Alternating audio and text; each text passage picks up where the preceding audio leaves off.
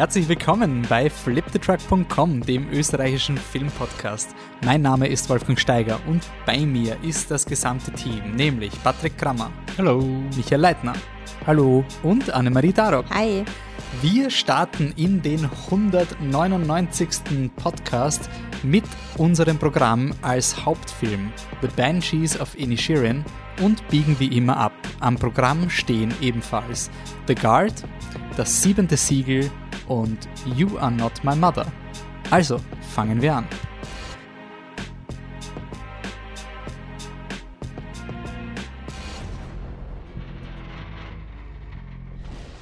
Jo, wir sind wieder da. Eine Folge vor der 200. Flip the Truck Jubiläumsfolge.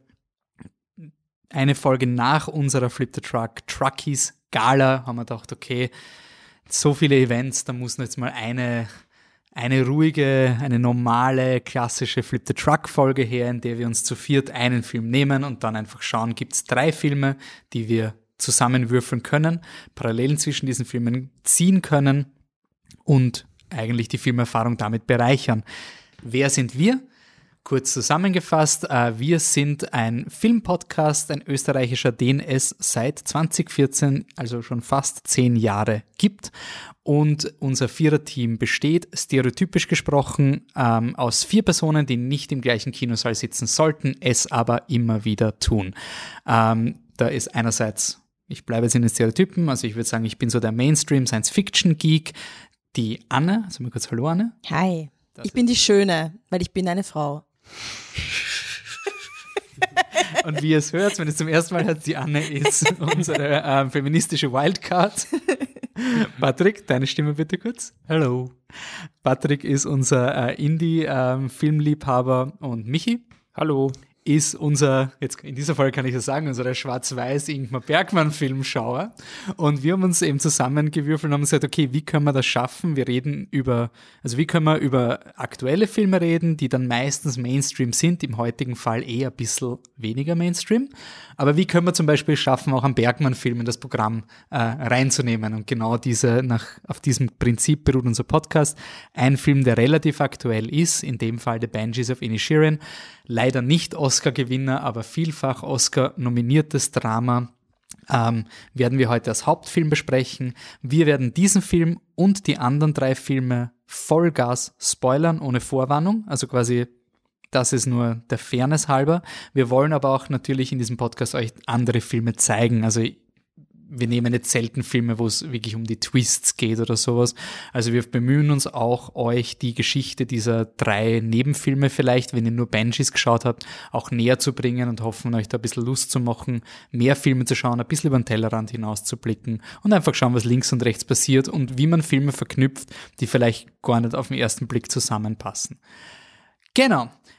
Noch eine kurze Feedback-Anmerkung. Also wir, ihr habt es eh wahrscheinlich schon gehört, wir sind auf Spotify. Danke für alle, die uns auf Spotify abonniert haben. Empfehlt unseren Podcast per Mundpropaganda. Das ist das Beste, was unserem Podcast hilft. Ähm, und danke, dass ihr alle bei den Truckies teilgenommen habt. Könnt ihr in unserer 198. Folge nachhören. Das war eine ganz coole Oscars-Erfahrung. Am kommenden Programm steht unsere 200. Folge. Ich habe schon gesagt, die, die 100er Folge liegt jetzt schon ein paar Jahre zurück. Jetzt kommt das nächste Jubiläum und wir haben uns da ein bisschen was vorgenommen. Die Folge wird im Mai erscheinen. Äh, knock on wood. Äh, später Mai. Und es wird ein extremes Battle zwischen insgesamt 128 Filmen geben. Und wir werden dann den objektiv besten Film aller Zeiten der gesamten Flip the Truck Podcast Laufbahn gründen. Also welche Filme haben wir die letzten neun Jahre cool gefunden? Wir haben uns auf 128 zu viert geeinigt und es wird ein Wir konnten uns an 128 Filme erinnern. Ich war eigentlich wirklich dankbar, dass wir auch die Top-Listen auf der Website auch gehabt haben ja. und sowas. Also es war, und ein paar Filme haben wir dann trotzdem fast vergessen. Also in der nächsten Folge könnt ihr uns sagen, dass das alles gar nicht stimmt und wir haben den Film und den Film vergessen, haben wir wahrscheinlich eh. Ähm, aber das macht dann die Leute immer happy im Internet, wenn sie korrigieren können. Viel Spaß mit der 200. Folge. Ähm, da arbeiten wir wirklich in Hochtouren und das wird eine ziemlich äh, coole Folge, aber seid nicht überrascht, wenn es vielleicht noch ein bisschen dauert. Und danach die 201. ist eh schon im, fast im Kasten Da müsst ihr aber bis zum Ende der Folge hören, um herauszufinden, was in der 201. Folge auf euch zukommt. Gut, dann legen wir los mit, den, äh, mit unseren Filmen. Wir haben uns für The Banshees of Inisherin ähm, entschieden. Regie Martin McDonough, Drehbuch Martin McDonough aus dem Jahr 2022 und das war einer dieser Filme, er war in unserem Best-of im Podcast schon zu hören. Er war definitiv ein Biennale-Highlight bei vielen Personen, die es beim Biennale Filmfestival geschaut haben. Ähm, also man hat damals schon so gehört, boah, der ist voll der Oscar ähm, Contender, wie heißt der Contender auf Deutsch? Er mischt bei den Oscars mit. Ähm, und der Film hat dann eben auch zehn Nominierungen, wenn ich es richtig im Kopf habe. Neun. Ähm, neun, neun Oscar-Nominierungen. Neun Oscar-Nominierungen und ähm, traurigerweise keinen einzigen Sieg ähm, hingelegt, äh, war aber trotzdem einer dieser Filme, den Leute extrem enthusiastisch gemacht haben. Und da wir Everything Everywhere All at Once schon abgehandelt haben in einem ganz, ganz früheren Podcast, ähm, wollten wir uns auch noch mit einem anderen äh, Oscar-Film beschäftigen, der uns sehr gefallen hat. Ähm, die Geschichte spielt im Jahr 1923 auf einer irischen Insel zur Zeit eines irischen Bürgerkriegs. Und ich bin da jetzt komplette Transparenz. Ich bin extrem wenig sattelfest in irischer Geschichte, äh, in der politischen Lage von Irland. Also ich fokussiere mich da jetzt mal auf das, was uns der Film zeigt. Wir äh, begleiten den Hauptdarsteller ähm, Patrick oder Padre, ähm, gespielt von Colin Farrell, ähm, der ein ziemlich guter Freund vom Colm ist, C-O-L-M. Der wird gespielt von Brandon Gleason und die scheinen super duper Haverer zu sein, bis an dem Tag, wo der Film beginnt.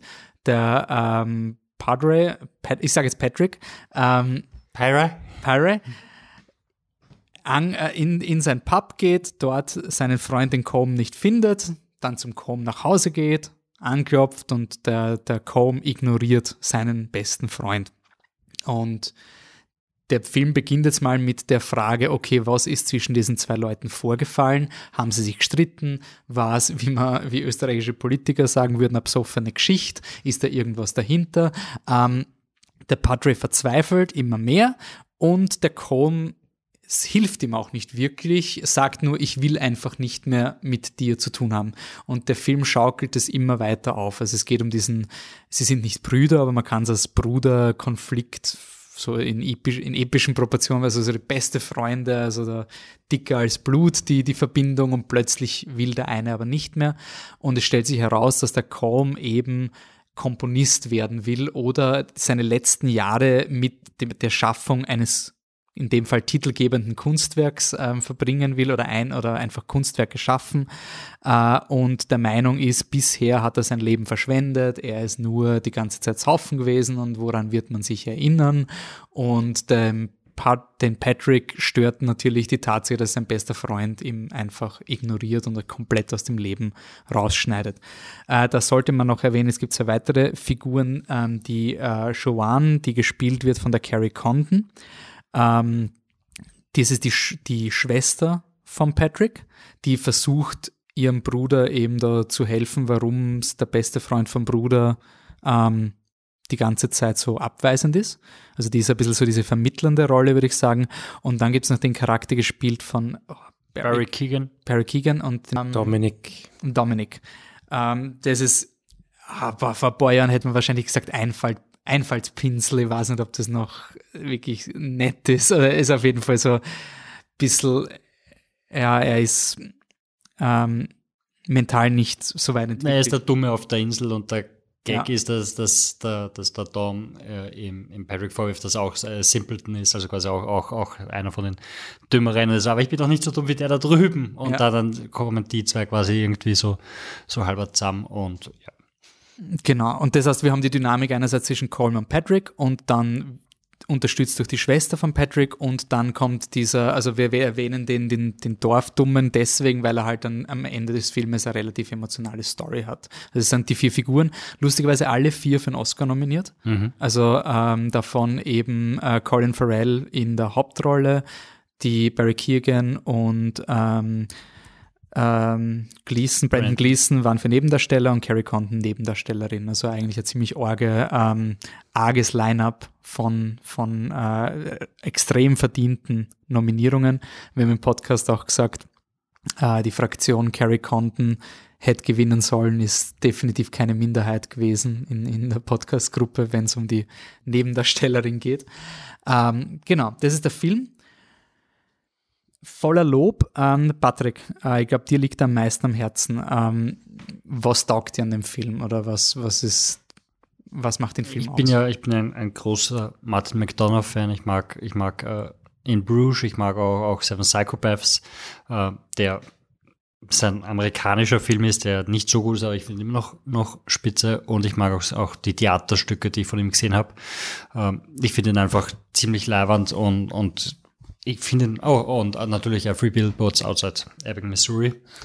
Ähm, und ich finde einfach leibend, wie er, also seine Drehbücher sind einfach cool und die Geschichten und dass er, dass er einfach verrückte Sachen macht und erzählt und das dann irgendwie Mainstream bringt. Also, wie gesagt, äh, ein Theaterstück ist, darüber fallen zwei eine Bank und verstecken sich einem Hotelzimmer und dann taucht einer auf, der nur eine Hand hat und sagt, er will mir seine Hand jetzt wieder haben, weil wie er klein war, ist ihm die abgehackt und, äh, und gestohlen worden und jetzt sollen ihm die gefälligst die Hand zurückgeben.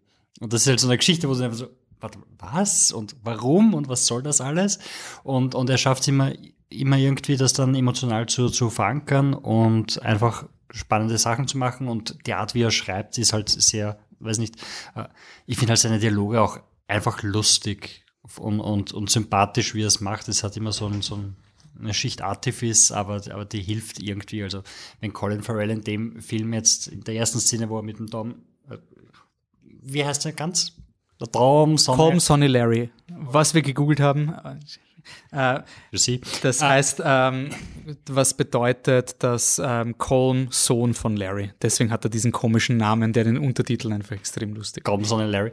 Ja. Und, und er, er steht halt vor ihm und sagt so, ja, also hey du, wenn ich gestern angesoffen und einen Schatz geredet habe, dann tut mir das leid, aber ich glaube nicht, dass ich gestern angesoffen und einen Schatz geredet habe. Äh, aber falls ich gestern angesoffen und einen Schatz geredet habe und diese konstante Wiederholung, äh, finde ich einfach sehr. Und dass, dass alle Figuren die gleichen Wörter verwenden. Also wenn, wenn der Colin ins, also wenn der Patrick ins Pub geht, dann wird gesagt, have you been rowing? Ja, und, ja. jeder wird dieses ja. Wort verwenden. Also dadurch wird es immer, I don't, I know we haven't been rowing. Und dann geht es zu seiner, geht, geht, geht seiner Schwester, sie, have you been rowing? We might have been rowing. Also quasi mit jeder Person, mit der er redet, ist er überzeugt, okay, vielleicht haben wir uns doch gefetzt oder so. Und es ist natürlich total un unnatürlich, dass alle die genau den gleichen Satz, weil das macht es halt lustig. Also. Voll. Und, und was ich, was ich äh, mag, wo ich mit Michi diskutieren werde, glaube ich, ist halt dieser Punkt so, wenn, wenn der Film was, was einführt und, und zwar die Idee von irgendwas an die, an die Wand knallt, dann weißt du, dass es, dass es umgesetzt wird. Und im Film ist es halt die, die Idee so, er sagt so, irgendwann in der Mitte kommt, kommt halt der Comhead daher und sagt so, Herr, wenn du mich jetzt nicht in Ruhe lässt, schneide ich meinen Finger ab. Und wenn es mich dann nochmal anredet, schneide ich meinen nächsten Finger ab. Und du weißt halt, sobald das gesagt wird, so, ja, also mindestens ein Finger wird in diesem Film jetzt abgeschnitten. Und es ist nicht mhm. dieses, ah, schafft das irgendwie nicht, sondern er hat es angekündigt, es wird passieren und es wird dann wahrscheinlich auch noch schlimmer werden als, als das, was er, äh, was angekündigt ist. Und dann ist er halt auch so gescheit und macht das einzig sinnvoll und lasst den Dominik dann sagen, so, so schau, ob er es wirklich macht. Nur einmal, nur, vielleicht nur ein Pinky, ja? Pinky von der linken Hand provozieren einmal und schau mal, wie sich wirklich abschneiden. Weil, wie gesagt, so, ja, ich schneide meinen Finger, aber das habe ich mir auch dazu. Äh, machst du das wirklich, wirklich, wirklich? und, und deshalb finde ich halt die Filme super und den Film mag ich halt auch, weil er, weil er sich einfach leicht machen hätte können und irgendwie einen Witz draus machen, dass, haha, das sind irgendwie zwei Männer, die sind befreundet und jetzt sind sie nicht mehr befreundet und, und das ist jetzt voll voller Breakup und es ist nicht hilarious, dass da irgendeine eine Freundschaft zu Ende geht und der, der der macht das einfach ganz ernst. Das ist einfach so, ja, nein, und es ist schlimm, dass eine Freundschaft zwischen zwei Leuten da äh, zu Ende geht und es, es ist einfach scheiße und, und es ist halt nicht lustig und bis zum Ende hin schaukelt sich das dann halt hoch und du hast halt am Anfang diesen, diesen lustigen oder halt 100% glücklichen Menschen im, im Patrick, der am Ende einfach nur noch so, ja gut, dann, dann hauen wir uns halt den Schädel ein, bis wir sterben, weil das ist eh wurscht und mhm. why not? Und ich habe auch keine Ahnung von irischer Geschichte, aber es spiegelt sich halt schon im Bürgerkrieg. Man macht ja. es passiert eben nicht, dass es in, äh, der, in der Zeit spielt, aber einfach super Film. Mhm. Anne, was bei dir? Ja, ähm, also so viele Punkte in meinem Kopf quasi gehabt, wo ich ansetzen könnte. Ich fange mal mit dem Sprachlichen an, die Wiederholungen. Ähm, dafür, dass der Film extrem emotional ist und emotional intelligent ist und psychologisch auch sehr intelligent ist, finde ich, das war für mich ein bisschen zu künstlich. Also ich dieses, dieser Clash von, okay, es sind echte Emotionen, die hier vorkommen, von echten Menschen, aber dann Dialoge, die einfach nicht von echten Menschen sind. Mhm. Das war für mich, manchmal hat es mich halt rausgehaut. Vor allem am Anfang habe ich es schwer gefunden, reinzufinden. Ich habe es dann äh, als lustig immer gedacht, ja, es ist eh irgendwie funny, aber, aber ich will irgendwie wissen, was die Leute wirklich empfinden und, und nicht so eine, eine künstliche Sprache irgendwie hören. Mhm. Aber es hat sich dann einge, also eingependelt im Laufe des Films. Es waren immer wieder so Szenen, wo ich mir dachte, ach, jetzt macht er das schon wieder. Aber dann haben sie sich auch wirklich unterhalten und das hat für mich emotional besser ähm, gepasst. Aber ich verstehe auch, dass das ein Stil, ein Stilwerkzeug ist und deswegen, das ist schon okay. Für mich, ich finde das sehr irritierend beim mhm. Zuschauen einfach. Ähm, und wo ich noch ansetzen will, ist auch das, ähm, ja, weil emotionale Intelligenz, es ist fast wie ein Breakup, also ein, ein romantischer. Es ist die Emotionen, die da, die da rauskommen, sind halt wirklich ein Herzschmerz, der halt tief geht und ich finde, finde das so toll, dass man über eine Freundschaft halt, also dass man eine Freundschaft so validiert, weil mhm. Freundschaften sind extrem wichtig und viele Menschen wählen sich quasi auch ihre Familie so aus und, und haben wirklich enge, verknüpfte Bande mit Freunden und nicht romantischen PartnerInnen. Und das ist halt in dem Film an erster Stelle. Die sind halt einfach wirklich, für den Patrick bricht eine Welt zusammen, denn der verliert halt seinen Anker und, und den Menschen, mit dem er am meisten wahrscheinlich reden kann auf der Insel, außer als seiner Schwester.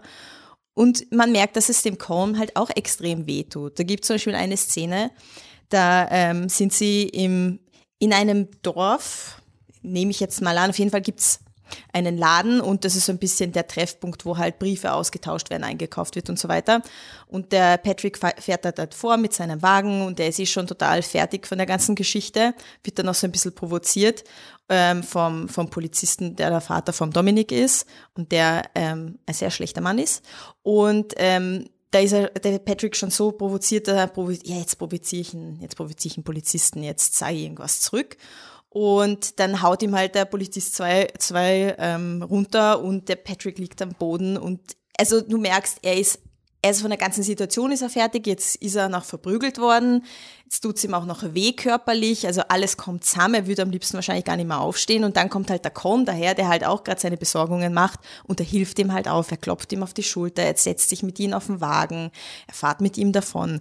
Und dann fängt der Patrick an zu weinen. Und das war der Moment, wo ich auch ein bisschen Tränen hatte, weil es war halt so, das war so dieser, dieser Heartbreak-Moment, so ich glaube, jeder, der in einer Beziehung war, der und die sich dann getrennt hat, kennt das wahrscheinlich, dieses, du triffst dann den Ex und es ist noch nicht so lang her und dann es soll irgendwie nicht sein, aber man versteht sich irgendwie wieder gut oder, oder, oder der eine sieht beim anderen, ah, die Emotionen sind noch voll arg und dann versucht die eine Person die andere zu trösten, aber das ist halt so richtig scheiße, weil es ist so vertraut, aber es ist, es soll ja nicht mehr sein eigentlich. Und mhm. deswegen steigt der Con dann auch vom Wagen einfach mitten im Weg runter, wo der Patrick halt eben anfängt zu weinen, weil er merkt, scheiße, jetzt lasse ich den wieder zu nah an mich ran oder jetzt, jetzt gebe ich dem halt so, jetzt gebe ich dem eine falsche Hoffnung, mhm. dass ich mich vielleicht wieder mit dem anfreunde und er steigt aus. Und boah, das war einfach emotional so gut und so, einfach die Figuren so ernst nehmen und eine Freundschaft so ernst nehmen, das ist schon sehr besonders. Also sowas habe ich noch nie bei einer Freundschaft im Film gesehen. So, vor allem auch zwei heterosexuelle Männer einfach ältere Männer, also älter, wisst ihr, Ü40. So. Sage ich jetzt als Ü30-jähriger Wurscht. Aber ihr wisst, ich meine, es ist einfach so 1923. Ja. Auch so ein Top Gun vielleicht? Das weiß ich nicht. Den ersten. Das werde ich wahrscheinlich nie wissen. Michi? Ich glaube, ähm, dem Film wurde noch nie vorgeworfen, dass das alles heterosexuelle Männer sind. Ja, also ich mag den Film auch sehr. Die, für mich war es so dieser, dieser Anfang, also so mein, mein Experience in dem Film, es war vor allem am Anfang extrem intensiv. Ich finde diese, ich glaube, man kann schon drüber diskutieren, das werden wir wahrscheinlich später noch machen, was die Motivation vom, von der Brandon Gleason-Figur ist. Womöglich hat er einen, ja, eine Midlife-Crisis, aber schon eher eine pathologische. Ähm, aber es ist nun mal so wie es der Film darstellt, ist es sehr abstrakt eigentlich. Also es ist wie so ein, fast wie ein Schicksalsschlag. Also mhm. für den Colin Farrell oder aus seiner Sicht. Er versteht es einfach nicht, es gibt für ihn keinen Grund, es ist einfach passiert. Also es ist nicht irgendwie nachvollziehbar. Es ist quasi wie, ja, wie ein Schicksalsschlag. Und es hat mich eigentlich total getroffen. Also das da hat mich auch selbst überrascht, wie sehr man das eigentlich, also wie, wie leicht es eigentlich geht, ja, dass du einfach nur ein interessantes Setup hast und das, wie, wie gut das eigentlich reinhauen kann, einfach nur auf Basis dessen. Und für mich waren dann die ersten, was weiß ich, 15, 20 Minuten wirklich hart. Also es ist äh, wirklich schwierig für mich da, ähm, mich mit diesem Gedanken irgendwie anzufreunden, aber überhaupt diesen Film zu schauen, weil ich das einfach so ein, ja, eine krasse Vorstellung finde, dass ein anderer Mensch einfach sagt so, mich, mich gibt es jetzt nicht mehr für dich. So, das fand ich einfach wirklich äh, bedrückend. Bei mir war es auch so, ich habe ihn nicht so lustig gefunden, den Film, aber das ist so ein, es ist vollkommen wurscht. Es ist gar keine Kritik oder es ist auch nicht diese Art, wo ich sage, ich habe es nicht lustig gefunden, dann war ich genervt. Also, oh. Und für mich ist dann so gewesen, so während dem Film ist dann so, ja, also das mit dem, mit der, mit dem Patrick, der nicht Patrick heißt, ähm, kam ich so die ganze Zeit nicht klar emotional, also war mir zu hart. Aber irgendwann einmal ist es dann auch noch sehr auf die Schwester, wie spricht man sie aus? Ich glaube Joan oder so. Joan, ähm, auf Sioban. oder? Sioban. Sioban. ähm, Joanne.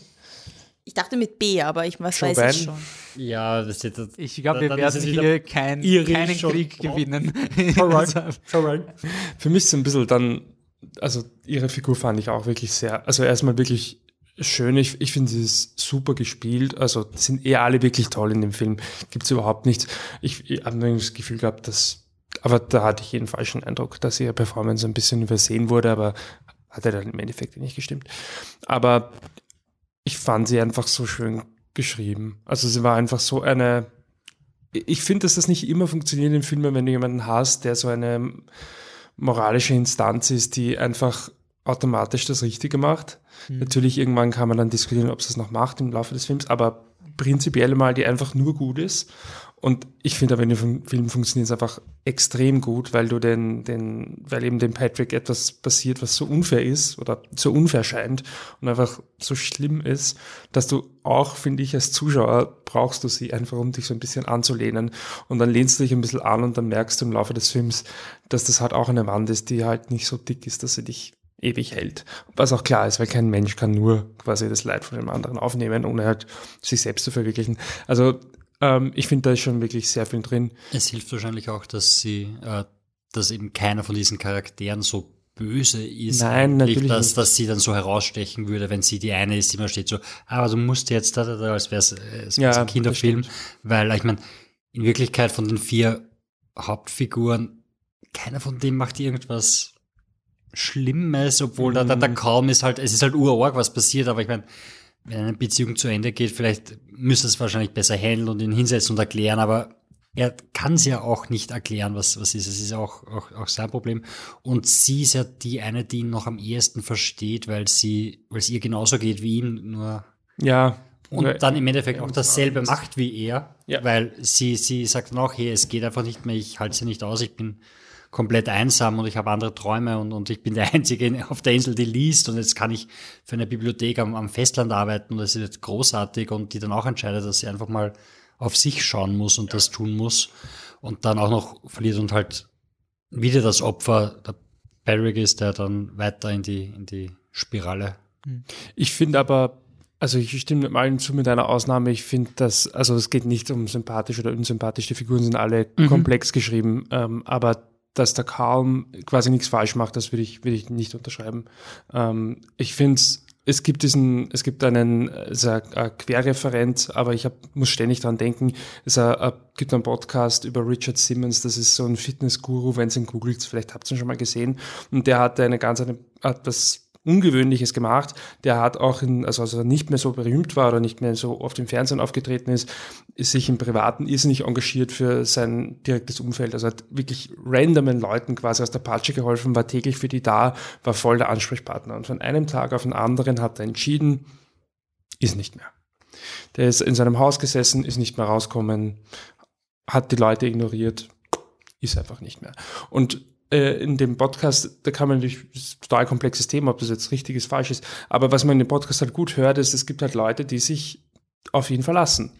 Und ich finde halt, wenn du, also wenn du eine Freundschaft aufbaust, oder wenn du in irgendeine zwischenmenschliche Beziehung gehst und dann eben einem anderen Menschen was vermittelst und in dessen Leben eine Rolle einnimmst, übernimmst du auch eine gewisse Verantwortung. Und du kannst nicht einfach von einem Punkt auf den anderen sagen, mach ich nicht mehr. Ich meine, kannst du. Kannst du. Kannst du machen, Ja. ist aber, finde ich, nicht, also das ist schon, und natürlich, äh, man kann über die, die, seine Motive oder auch psychische Ursachen etc. diskutieren, aber ich würde schon sagen, meiner Meinung nach, er hat definitiv was falsch gemacht. Ich finde es nicht okay, wie er handelt. Ja, voll, aber äh, 100 Prozent äh, recht. Ich, ich meine nur, er ist nicht, er ist nicht so quasi als Bösewicht. Ja, ja. in- Nein, nein, das- das nicht. das- Das, ja, heißt, nein. das heißt, du hast nicht diesen, diesen, die dunkle Seite und siehst dann halt die helle Seite, Nein, sondern nein, sein, er hat sein, seinen Shit laufen und, und für mich war halt die Szene, wo er sagt, also wo er beim, beim Fahrer sitzt und der Fahrer fragt, ich weiß leider nicht, was das genaue Wording war, aber er fragt halt so quasi so Despair, genau. Uh, how's the despair? And he says, uh, still there. Und das war für mich halt, also was es jetzt ist, aber für mich war es wirklich so, ja gut, also der hat einfach massive Probleme, ob es jetzt psychisch ist, ob er suizidal ist, ob er Depression hat, whatever. Aber der, der war halt quasi, quasi am, am Rand von, von irgendeinem Abgrund und hat dann halt deshalb gehandelt. Deshalb ist es auch so ein, ja, scheiße, weil es gibt Opfer und, und es sind werden Leute Ja. verletzt. Ähm, aber als Bösen kann ich ihn nicht, nicht irgendwie bezeichnen. Nein, aber er ist für mich schon der Antagonist auf eine Ja, also er ist Ja, ja, schon, ja, er ich ist mein, gewisse Art. mein, da hilft wahrscheinlich auch, dass man dann eben noch, noch in der Minirolle in, in, den Polizisten hinschreibt, dann, damit Ja, man auf ihn gut, zeigen kann und gut. sagt, das ist das Ja, echte das ist das Arschloch in der Arschloch, Geschichte. ja. Ja. Ja, true, Fun. true. Aber, aber ja, nein, natürlich ist er so eher der Gegenspieler. Ich will noch einen kleinen Schlenker noch, weil es weil es einfach passt gerade von der Thematik, jetzt wo wir drüber geredet haben, so quasi diese, ich glaube, wir leben zurzeit, es ist auch ein bisschen ein Trend auf TikTok und so weiter, es ist, wir leben gerade in einer Zeit so, wo die Leute ähm, sich selbst entdecken oder quasi auch durch Therapie, Therapie wird salonfähiger, dass die Beschäftigung mit sich selber und mit dem eigenen Wohlsein, Self-Care, ist gerade voll das starke Ding und es ein, ein Thema, was auf TikTok halt immer wieder vorkommt, dem ich zwar widerspreche, aber es ist sehr spannend in dem Kontext, dass quasi Therapie selbstsüchtig macht. Das ist so ein bisschen so ein Vorwurf in der Bubble, dass halt, also in der TikTok Social Media Bubble, dass quasi wenn du in Therapie gehst und dann für dich selber anfängst quasi zu kehren so, Du, aber vorher warst du ein People-Pleaser, dann hast du halt diese Verantwortung übernommen für die anderen Leute.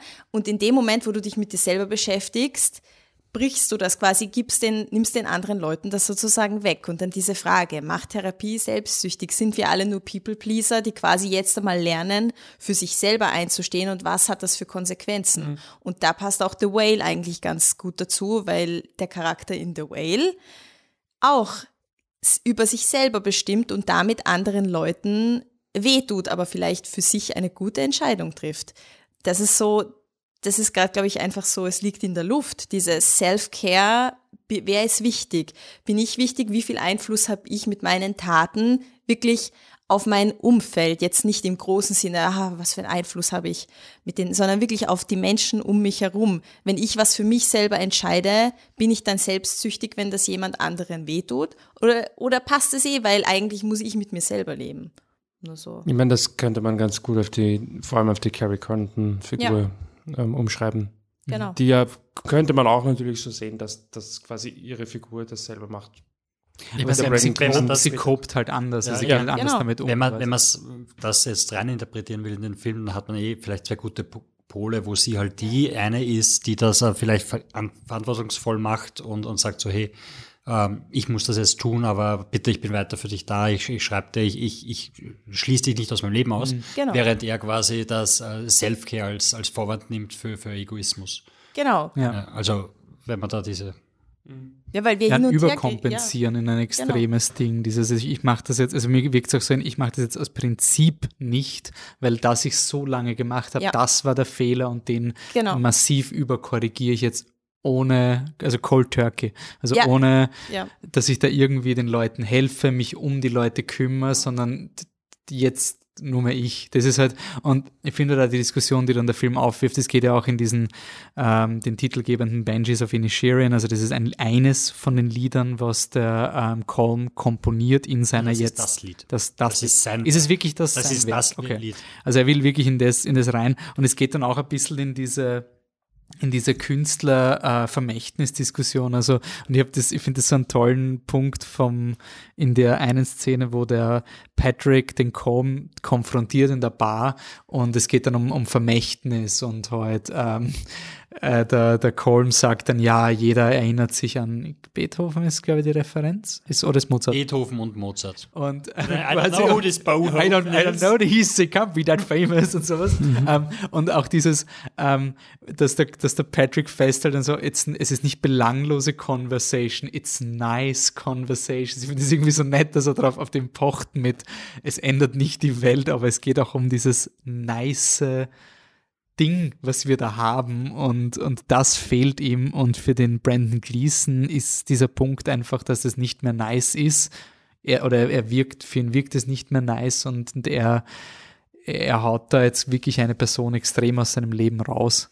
Ähm, ja, es ist ein, ist ein harter Topic. Ich finde auch interessant, dass der Film so als lustig verkauft. Ich weiß nicht, ob er überhaupt Ja, verkauft. Er, Trailer, steht schon als Trailer. Dark Comedy und ich habe es auf der Biennale geschaut und ich habe mir schon eher so eine Komödie, also Biennales Filmfestival ist ja generell dafür bekannt bei uns, dass die Leute ein bisschen überlachen über Dinge, die vielleicht gar nicht so lustig sind und so. Ähm, und bei dem Screening war es interessant, wir waren im Kino und dann haben wir gedacht, ist, ich ist schon lustig und hahaha, bruhaha, aber irgendwie gar nicht so bruhaha. Und das Publikum ist dann Gott sei Dank sehr schnell auch nicht mehr Bruhaha gewesen. Also es war dann relativ bald klar, das ist nicht in Bruges, also Brügge sehen und sterben, der erste Film vom, vom Martin McDonald, der erste Langfilm wahrscheinlich. Ähm, Und der Schluss ist dann so unfassbar melancholisch. Also das ist wirklich so ein, äh, und für mich ist dieses Ankündigen, dass es passiert, ist für mich so einfach diese Lawine, die man halt sieht. Also so der ganze Film ist dieses Zugunglück und du weißt, es wird passieren und, und das macht es irgendwie so schlimm, dass es ankündigt. Also du, du wartest den Film irgendwie nicht noch weiter und er ist total künstlich und zum Schluss habe ich dann so, hat dieser, es endet dann in dem Moment, wo die zwei Personen ja quasi am Strand stehen und auf die, aufs Festland hinüberblicken, wo dieser Bürgerkrieg passiert oder nicht mehr passiert. Man weiß es quasi gar nicht, worum es eigentlich geht da draußen.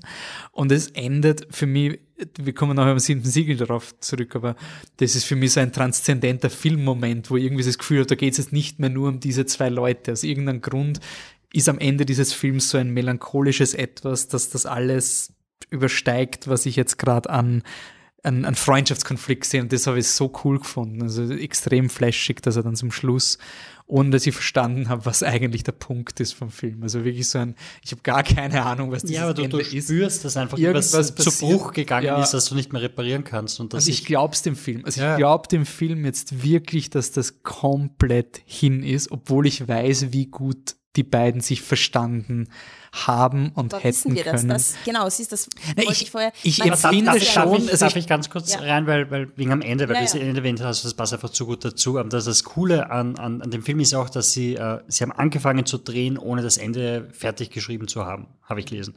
Und, und er hat halt gesagt, so ein, Jana, ähm, es geht halt da, darum, also er wollte, dass das, und das hast du gerade gesagt, äh, er wollte, dass es sich so anfühlt, als wäre das Ende unausweichlich gewesen. Und de deshalb hat er, hat er dann quasi während den Filmen geschaut, wo muss es hingehen und hat dann in, quasi kurz am Ende ent- entschieden, so, ja, so muss es enden und die letzte Szene im Film ist die letzte Szene, die sie gedreht haben, weil er bis dahin noch geschaut hat, gibt es vielleicht ein, ein glückliches, also er hat gesagt, äh, glückliches Ende oder nicht so glückliches Ende, muss er schauen, was rauskommt und das, aber es muss sich halt so anfühlen, als wäre das das einzig mögliche Ende und, und er hat halt das Gefühl, dass es raus ist und ich, hoffe, dass das das nicht so glücklichere Ende war, weil ich will nicht wissen, was sonst passiert. Ja.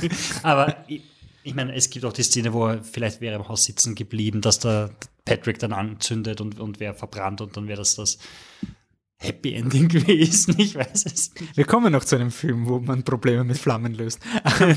aber gehen wir mal zum, zu, also hängen wir, machen wir kurz einen Stopp bei Benji. Wir springen eh noch zu Benjis zurück, aber gibt's. Ja. Nur, nur wegen, weil du immer auch am Anfang beim Erzählen wir, wir sehen nie, wie die beiden miteinander waren. Ja. Das wollte ich noch mhm. einwerfen, weil das finde ich ganz spannend. Wir, wir glauben dem Patrick wir glauben ihm sein Narrativ. Wir wissen, wir haben keine Ahnung, wie die zwei an lustigen, schönen Abend miteinander verbracht haben. Weil, wenn du halt die Seite vom Colm anschaust und er sagt halt, naja, also total Vatertyp und da bringe nichts weiter, quasi intellektuell, das glaube ich ihm halt auch. Und man sieht die beiden nie zusammen. Ich finde, das ist halt auch sehr, also man hat so Bilder im Kopf, ja. je nachdem, wem du gerade so zuschaust, aber du weißt aber eigentlich. Ich, aber ich finde auch, dass das mit diesem Bild im Kopf im unglaublich gescheit ist, weil ja. sonst, sonst müsstest du eine Szene haben, wo, weißt du, wo der kommt und so, hm, ja, genau. So, so, ja, sie ja, wegdreht und die Augen verdreht, aber das Coole ist, es, sie spiegeln ja auch über alle Leute auf dieser Insel, spiegeln so und alle sind komplett überrascht, was da passiert, alle so ein, was ist passiert? Also keiner hat damit gerechnet und war auf einmal so, ja, keine Ahnung, was da los ist. Vielleicht hat er noch irgendwas gesagt, wie sie am Heimweg waren oder sowas, aber das. Mhm. Gehen wir zu einer anderen Freundschaft. Ähm, also bleiben wir bei diesem Thema Freundschaft. Ich habe den Film eigentlich am Anfang gar nicht am Radar gehabt, weil ich gedacht habe, das ist ja ein Film von McDonough und wir äh, schauen ja immer, dass man nicht einfach nur einen Film vom Regisseur oder Regisseurin einfach reinnehmen. Manchmal wird schon Sinn machen. Aber deswegen habe ich den am Anfang mal raus, bis ich der, der Patrick mich erinnert hat, dass das ja John Michael McDonough und nicht Martin McDonough ist, der 2011 eine ähm, Komödie gemacht hat, nämlich The Guard ähm, habe ich das richtig in Erinnerung, dass John Michael McDonough quasi der böse Bruder von Martin McDonough ist? Also quasi der zu arg ist für Mainstream und Martin McDonough ist der. Nein, ich glaube nicht, nicht zu, zu arg, nein, also. Zu hart oder zu zynisch. Oder er, er, ich glaube, er hat sich selber als der, der zynischere von beiden. Das kann ich mal beschrieben. Gut, das kann ich mal. Ja, das ist wahrscheinlich eher sowas. Ich meine, ich meine, der macht jetzt auch nicht den Orgen Splatter-Horror oder so einen Scheiß, sondern mhm. ich meine, der macht halt Filme wie The Guard und, und uh, was, am Sonntag bist du tot, wie heißt du auf Englisch? Whatever. Und ja, dann, dann hat er noch genau. einen gemacht, den ich zweimal versucht habe zu Cal schauen. Calvary. Calvary, genau. Das und, ist am Sonntag bist und, du tot. Und ja. genau, und The Bad Cops oder, oder Dirty Cops, Dirty Cops. Everyone. Ja, genau, den, den habe ich auch ein paar Mal versucht zum Schauen. Der ist dann auch schon ein bisschen, der geht dann halt in dieses, der wird dann halt so, so äh, so halb satirisch, ultra zynisch. Also der, der hängt sich mehr ins Zynische rein mhm. vielleicht, aber jetzt auch nicht so arg, dass man, dass man ihn sich mit Lederjacke, Sonnenbrille und einer Chick hinterm Ohr vorstellen muss. Ich glaube, er braucht einfach ein Narrativ, das ihm persönlich erklärt, warum er nicht so viel Fame hat wie sein Bruder.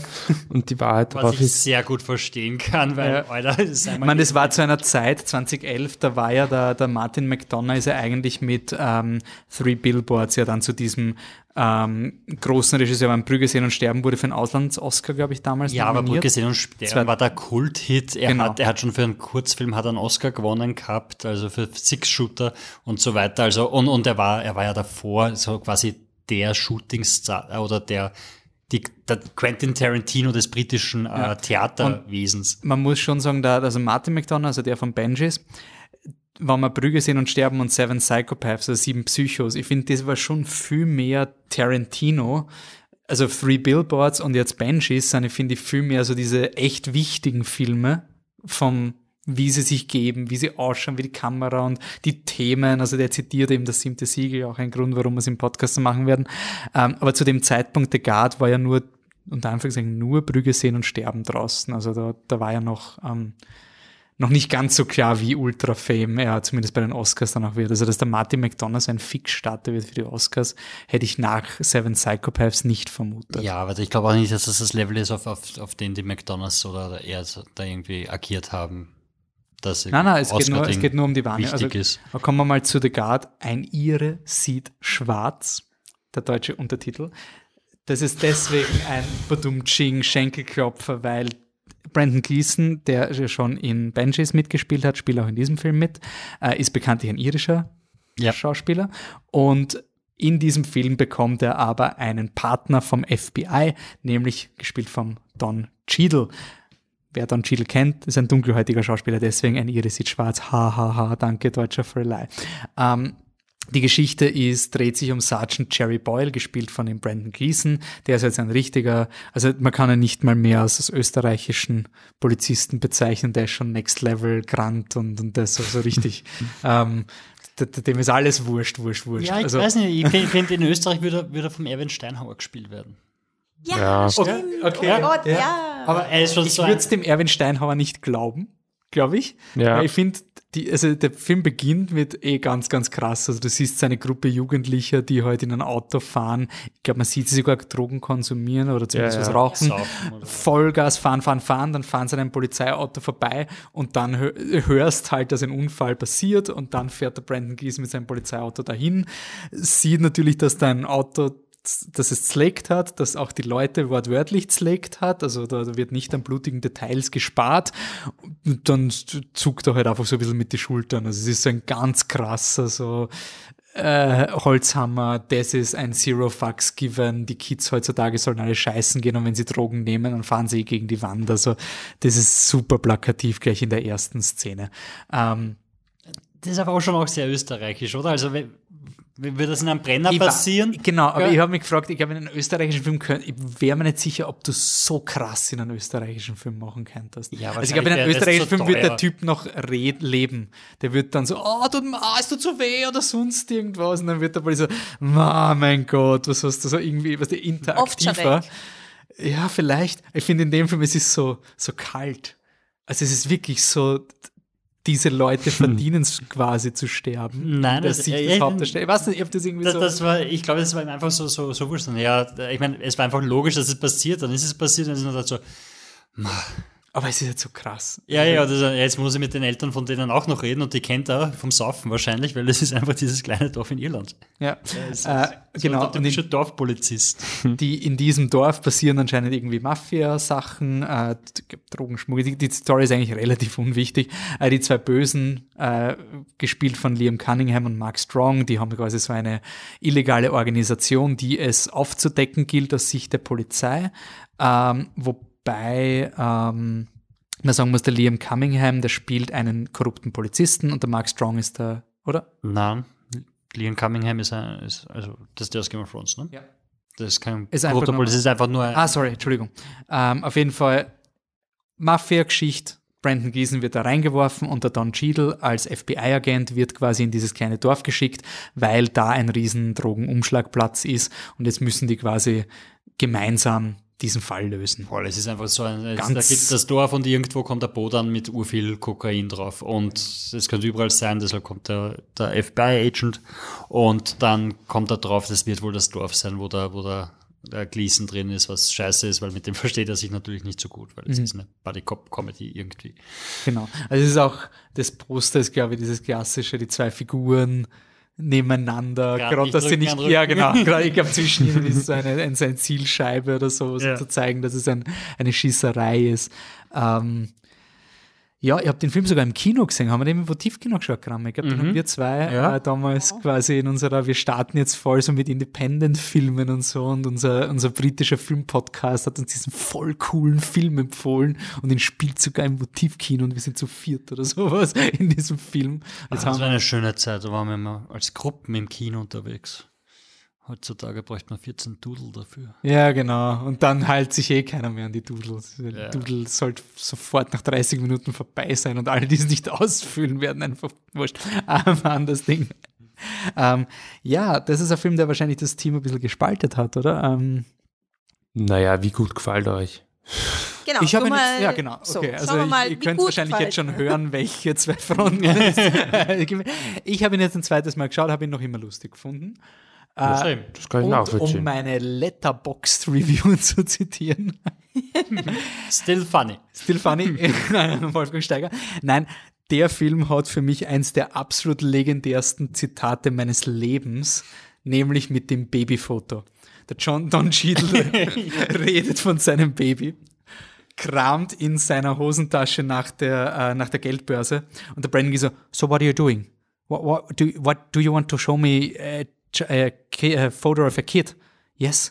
Why would you do it? All, all kids look the fucking same, uh, except for ugly babies. So unless you want to brag at how fucking ugly your baby is, I frankly don't see the point. Und das ist für mich so eine Lebensweisheit. Ich glaube, seit über zehn Jahren zitiere ich diese Zeile Ja, von ich habe gedacht, Film. das ist Also, von ich euch. denk's mir noch. Nein, ich zitiere es immer. Ich Ich zitiere es immer. wenn Nur von euch das also Zitat, wirklich, muss ich ja. sagen. Der Michi hat mich darüber aufgeklärt, als ich den Film noch nicht gesehen hatte. Der mich darüber aufgeklärt, sind keine Monster, dass, dass das einfach das Zitat nicht Ich- ihr erfunden Ja, habt. ich, ich, Und ich kann so, mir äh, einfach, was? also ich kann mir mein Leben nicht ohne diesen Film vorstellen. Also ich bin da jetzt komplett befangen. Aber ich habe wieder so viel gelacht bei der Szene, weil das so arg ist und das hat Und ja, so richtig Ja, einfach nur das ist quasi vielleicht diesen krassen. Humor, um ein paar Dinge zu hören, die man vielleicht auch gerne mal sagen würde. Ja, das ist halt einfach. Also ich würde natürlich nicht Leute zuschauen, wie sie gegen eine Wand fahren, aber den Satz mit dem Baby würde ich, habe ich schon ein paar Mal den, gebracht. den hast du Also, schon ein paar Mal gebracht. ja. Sonst würde ich es nicht kennen. Und ich Ja, aber ganz ehrlich, So, stimmt er ja. nicht? Es stimmt, es stimmt Und ist einfach er nicht so lustig? sehr. Also es ist die, du Stimmt kriegst es in- überhaupt nicht. Ja, genau. Okay, aber äh, auf jeden Fall. Ähm, Soul gecrushed. was ich schon sagen muss bei dem Film, ähm, er hat wirklich gar keine Struktur in meinen Augen. Also es ist ein komplett, also ich bin, wenn man sagen, Martin McDonough und ähm, der andere McDonough, ähm, John Brody. John Michael. John, Das ist sein Problem. Genau, der andere McDonough. Ich muss aber schon sagen, ganz, also die, die, Struktur der Dreh, vielleicht hätte er quasi eher in, in Arthouse Mumblecore-Filme gehen sollen, aber ich finde, dafür ist der Film zu konventionell und hat einfach gar nichts. Also es gibt ja immer so, in den meisten Filmen gibt es halt so im ersten Drittel etablierst du, worum es geht und nach genau der Hälfte gibt es den Midpoint, wo alles, was den Figuren wichtig war, plötzlich über den Haufen geworfen wird und sie alles hinterfragen müssen. Der Film hat gar nichts von dem. Also der, der grundelt irgendwie vor sich hin und am Ende sagen sie, okay, gehen wir jetzt zu dem Mafiosi, aber emotional finde ich, Auch sehr österreichisch. Ne? ja, aber, aber halt eben nicht arzi genug dafür. Also dafür ist er mal ein bisschen, er hat mir auf eine ungute Art erinnert an Bube, Dame, König, Gras, den Guy Ritchie-Film. Aber er ist schon besser. Guy Ritchie denkt. Und er hat mir Spaß gemacht. Also ich finde, er hat mir so viel Spaß gemacht, dass ich die, die strukturellen Probleme, die ich hatte, waren mir wurscht. Aber ich sehe, wo die Probleme sind. Aber er hat ur viel Spaß gemacht. Ähm, ich finde aber, es ist eigentlich ganz äh, guter Punkt zu Benjis, äh, die, weil der Martin McDonough, weil der, der Batzi hat das äh, erwähnt, dass er glaubt, dass, er, dass wir da nicht einer Meinung sind äh, bezüglich dieser, dieses Fingerabhackens in Benjis auf einen Sheeran und dass du halt sehr bald weißt, dass das kommt. Und ich, ich, mich hat das tatsächlich gestört bei Benjis, dass ich weiß, okay, das, das wird jetzt quasi angedroht und du weißt aber eh schon, dass es passiert. Und es ist aber nicht per se schlecht. Ich mag es noch nicht persö persönlich nicht so. Die, aber ich finde, das ist halt etwas, was den Martin McDonough auch so ein bisschen auszeichnet, dass seine Drehbücher halt, okay, jetzt hat er augenscheinlich nicht gewusst, wie der Film endet. Das ist, jetzt klingt das blöd, aber man hat das Gefühl, wenn man sie schaut, der hat beim ersten Satz gewusst, was der letzte Satz ist. Ich meine, es ist ein Unterschied, wenn jemand nicht genau weiß und Ja, ja, ein Gefühl genau. hat. Aber ihr Das wisst, ist was wie ich, diese die- die- Telltale die. Macher- also, die er Macher von- Wege, wie es endet, er schaut, was sich besser Die Macher von anfühlt. Better Call Saul haben auch keine Ahnung gehabt und dann ist alles klar. Also es ist ein Unterschied ob zwischen keine, ja, ja, keine genau. Ahnung. Der, aber das, Ja.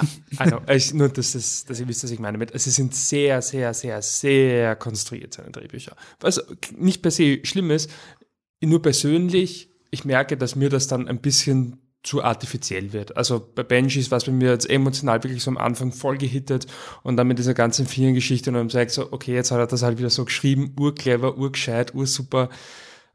Es ist, es, ich will nicht, dass mir wurscht ist übertrieben, weil ich mag den Film sehr, aber es ist, lässt mich so ein bisschen kalt. Ich, es rückt mich so ein bisschen weg. Also ich sitze am Anfang in der ersten Reihe und irgendwann einmal sitze ich in der vierten, fünften. Ähm, das finde ich aber insofern ganz spannend, weil eben, dass du sagst, der John Michael macht das halt gar nicht. Ähm, natürlich muss man halt auch nicht machen. Das ist ja so oder so, kann man machen, wie man will. Ich finde, es gibt aber auch ein paar Punkte, die schon relativ klar zeigen, wer von den beiden. Also ich habe nur The Guard, nein, ich habe den anderen am Sonntag bis der Tod habe ich auch gesehen. Den kann ich mich nicht mehr erinnern. Ich beziehe mich jetzt nur auf The Guard versus In Bruges und Seven Psychopaths und auch äh, Benches of Inisherin. Er kann, also der Martin ist halt, ich hatte das Gefühl, wenn du mir gesagt hast, das ist ein Film von Martin McDonald, hätte ich gesagt, das glaube ich dir schon, aber warum ist er dann so schlecht? Nicht per se grottenschlecht oder überhaupt schlecht, aber schon sehr viel schlechter als die Martin-Filme. Ja, der find ich. Vergleich macht ihn halt nicht wirklich. Und ähm, eine Sache, die mich halt bei, bei, bei Guard wirklich gestört habe, ist gar nicht so sehr die Struktur, sondern dass sie halt, sie, eh, was ihr gesagt habt, dass diese Figur halt so total schwarz und so. Aber der Film traut sich ja dann im Endeffekt doch nicht. Und dann ist er halt urlieb, weil er mit seiner Mama über russische Literatur, also seine Mutter, die Mutter von Brandon Gleason, Brandon Gleason Figur in äh, The Guard, ist leider, ähm, ist krank, ähm, sterbenskrank, wird sterben und er verbringt halt immer wieder Zeit mit ihr. Und das ist quasi, nachdem du 15 Minuten lang, ungefähr 10, 15 Minuten lang nur hast, was er halt für ein Arschloch ist und es wirklich, also klar, es ist lustig und darf ja, darf ja auch sein, aber es ist halt wirklich ein Arsch. Ne? Also es ist jetzt nicht nur so, dass er mal zynisch ist oder so, sondern er ist ja auch zu seinem neuen Kollegen einfach einfach gemein. Ist einfach Ja, ein gemeiner ist, Mensch. Er ist der Arsch, der, der sich dann kümmert. Genau, und dann ist es halt, und das ist halt so lame. Das ist halt so, so, so lame. Und ich finde nicht unbedingt ein Zeichen von gutem Drehbuchschreiben, also von gutem Charakterschreiben, dass du da mit dem Holzhammer kommst.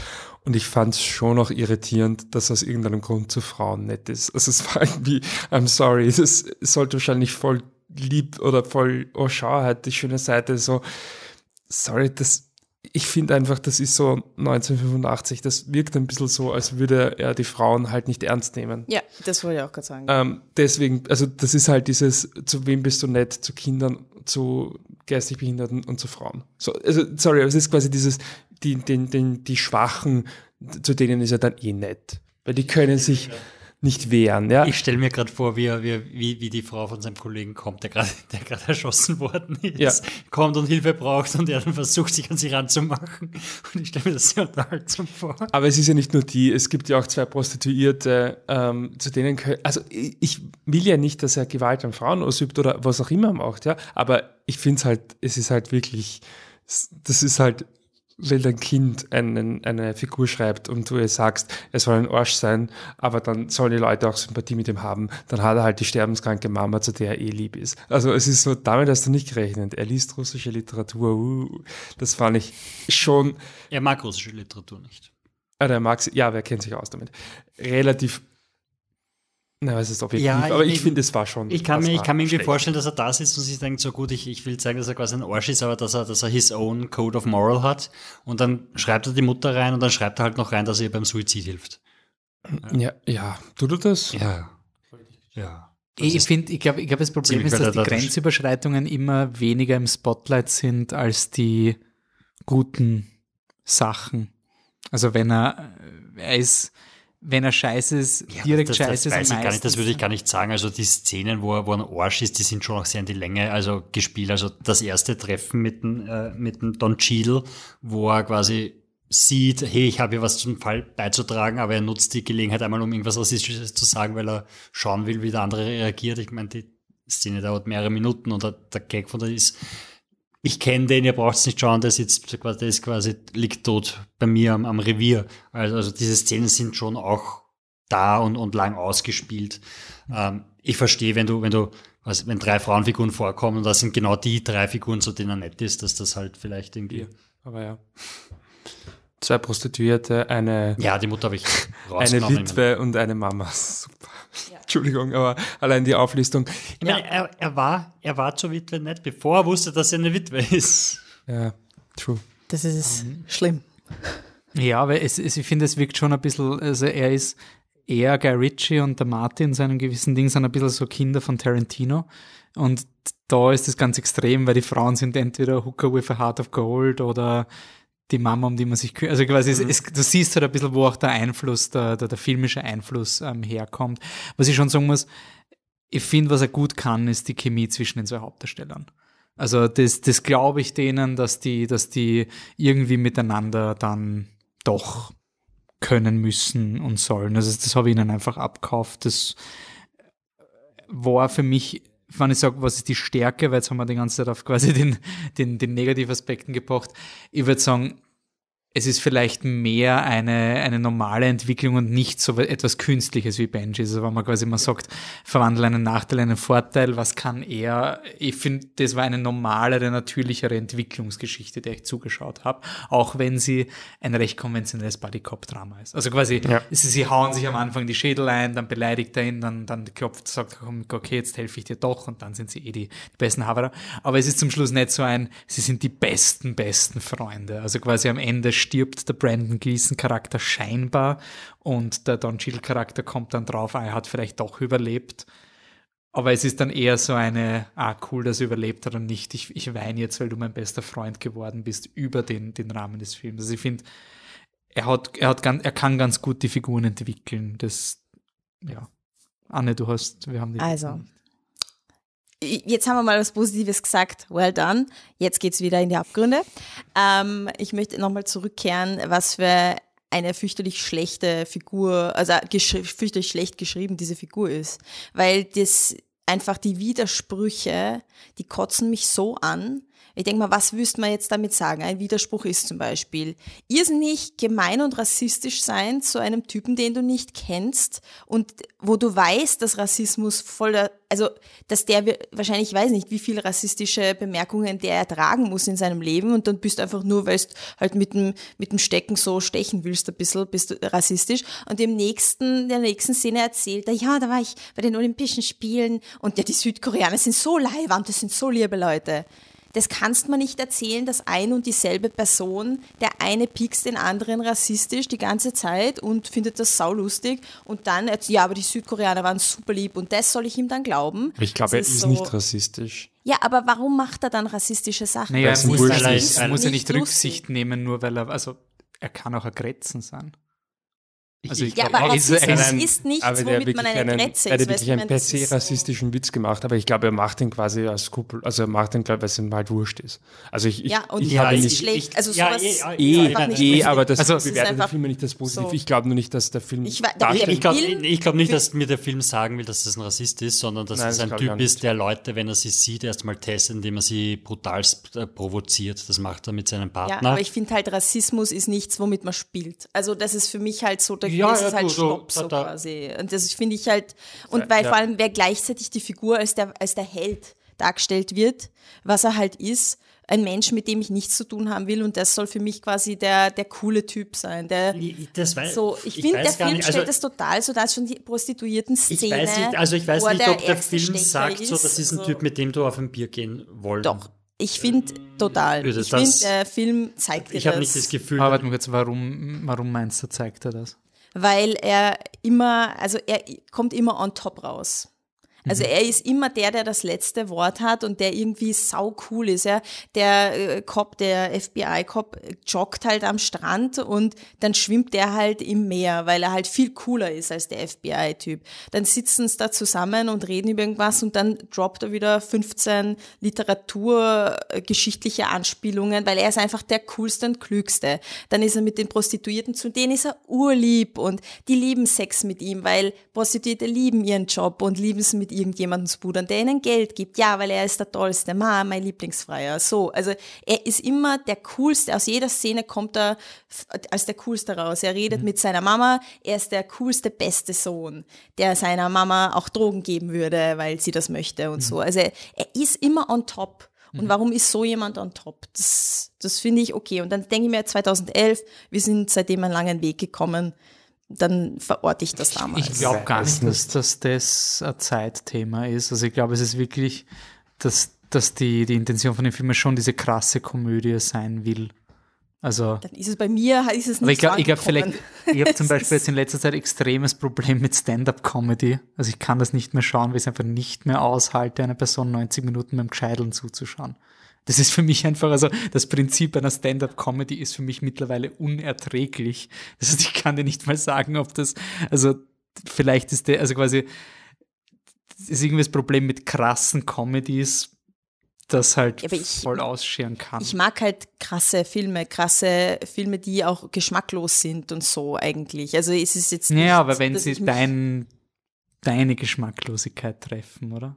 Naja, aber die Dinge, die er macht, also wie er dargestellt wird im Film, also kann man sagen, objektiv sagen, das ist eigentlich ein cooler Dude. Nein. Ich finde also find halt, der Film macht das, aber der Film auch, der Film das. Ich, finde auch, dass der Film das, das nicht ich, sagt. Ich finde nicht, dass der Film sagt, der ist ein cooler Dude. Ich, ich find, aber man sagt halt als Protagonist. Halt nein, nein, ja, aber der Film sagt nicht, so. kann man so sagen, der Film sagt nicht, dass er ein cooler Dude, aber man kann ihn trotzdem als Protagonisten sehen und mit ihm mitfiebern. Und das mhm. könnte. Ich finde, ich ja. finde, man kann, ja. man kann ihn gut vergleichen mit, mit, mit Dr. House von Dr. House. Ähm, das ist auch ein, ein unglaubliches Arschloch und der auch alle provozieren, einfach nur deppert ist und, und wo du halt auch wirklich so, ja gut, ich schaue jetzt quasi dem Typ zu, wie er seine Sachen Ja. macht und Sherlock Holmes ist ein Arschloch und Sherlock Holmes ist jetzt nicht die leibende Sau, sondern in der Situation, wo ein Arschloch ist, ist jedem klar, dass er ein Arschloch ist und du denkst als Zuschauer auch, Alter, das ist jetzt auch, jetzt muss auch sich wieder wichtig machen und so weiter. Und genauso habe ich es da irgendwie auch em- empfunden gehabt und ich habe einfach nicht das Gefühl gehabt, dass der Film sagt, schau, der ist urleibernd, weil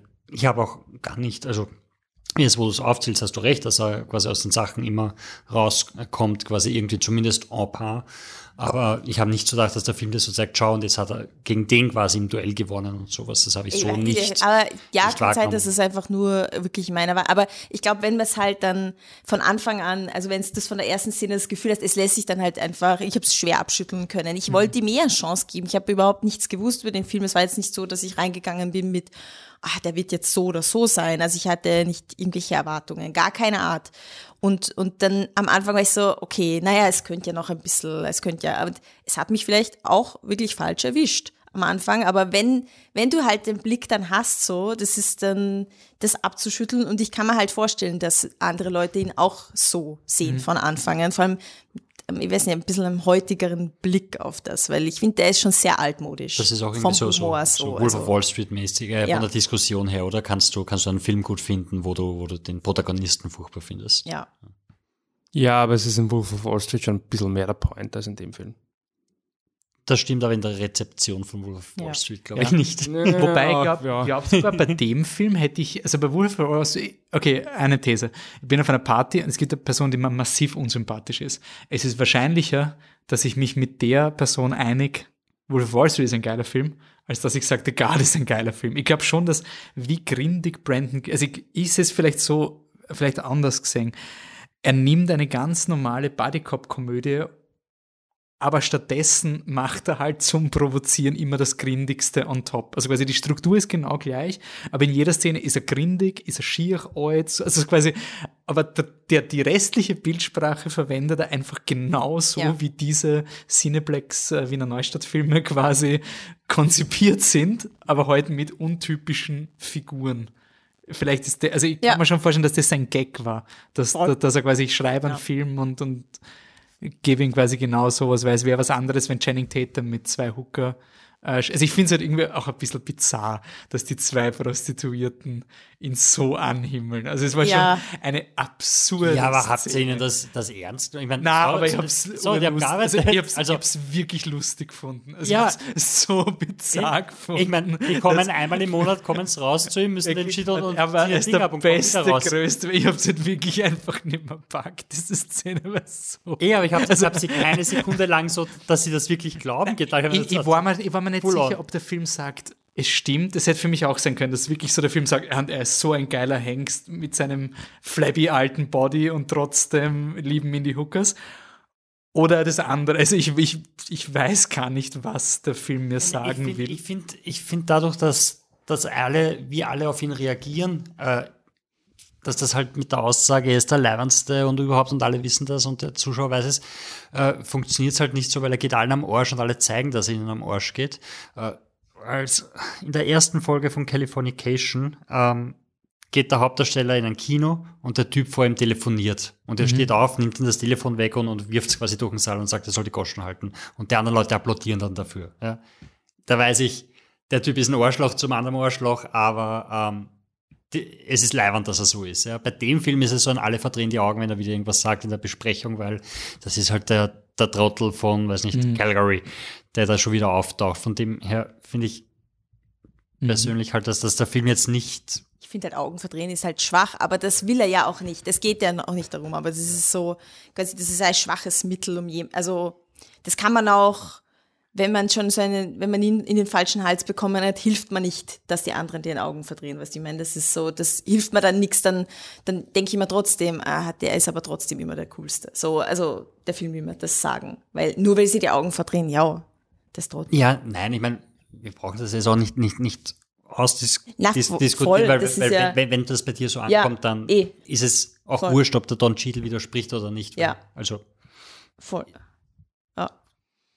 Ähm, Dann, Michi, hast du noch Zu etwas in den. Ring zu werfen? zu der? Jetzt komm. Ja, ja, du, musst, du musst die Frage beantworten, ob er am Schluss überlebt oder tot ist. Natürlich. Weil es, es ist so, also er wird von, von quasi seinen, seinen irischen äh, korrupten Polizeifreunden verraten und ist dann der Einzige, der quasi auf dieses Boot wartet, wo, wo die Bösen sind mit ihren Waffen und, und wenn er dort alleine vorgeht, stirbt er und dann hilft ihm, ihm dann der, der FBI-Agent und dann gehen sie vor und er springt auf das Brenn, auf ein brennendes Boot und dann, dann geht halt das Boot unter und dann ist halt die Frage so, ähm, überlebt er oder überlebt er nicht? Und der Gag ist halt, dass er im ganzen Film über sagt, er ist Vierter bei der Olympiade worden. Und, und er kann ja free, free Mhm. und kaltes Wasser, er hat ja trainiert, er kann ja schwimmen und so weiter. Und, und scheinbar, das habe ich dann, dann, dann nachgelesen auf, auf IMDb bei der Trivia, so ein, wie geht der Film aus? Es gibt zwei Ending Hinweise. explained, brauchst du ein Ending explained? Es gibt, es gibt zwei Hinweise in, in diesem Film. Das eine ist, er war im Vorjahr in Disneyland und das andere ist, wenn er nochmal wohin fahren will, möchte er dorthin fahren, wo, wo äh, nach, nach Tulsa, weil dort ist, ist der King Elvis Presley geboren und das sind die Leute, die tot sind, aber vielleicht nicht tot sind. Und außerdem, Ah. außerdem beweist das, dass er einen Original sagen die, das beweist außerdem, weil er in Disneyland war, dass er einen Pass hat, was in Europa normal ist, aber das wissen die Amis scheinbar nicht. Und dass er natürlich auf einem Boot war, wo viel Geld war. Das heißt, er hat auch das Geld, jetzt dorthin zu gehen und er sagt schon davor so, ähm, für mich gibt's ja sowieso nichts mehr, also egal wie das endet, ich muss hier, muss hier weg. Und dann sagt er noch vorher, er will nach Tulsa. Und dann spielt am Ende noch irgendwie ein, ein Lied, was irgendwie so geht, äh, I'm taking the jet and flying away oder so irgendwas. Also es könnte alles sein. Oha. Okay. Ganz subtil.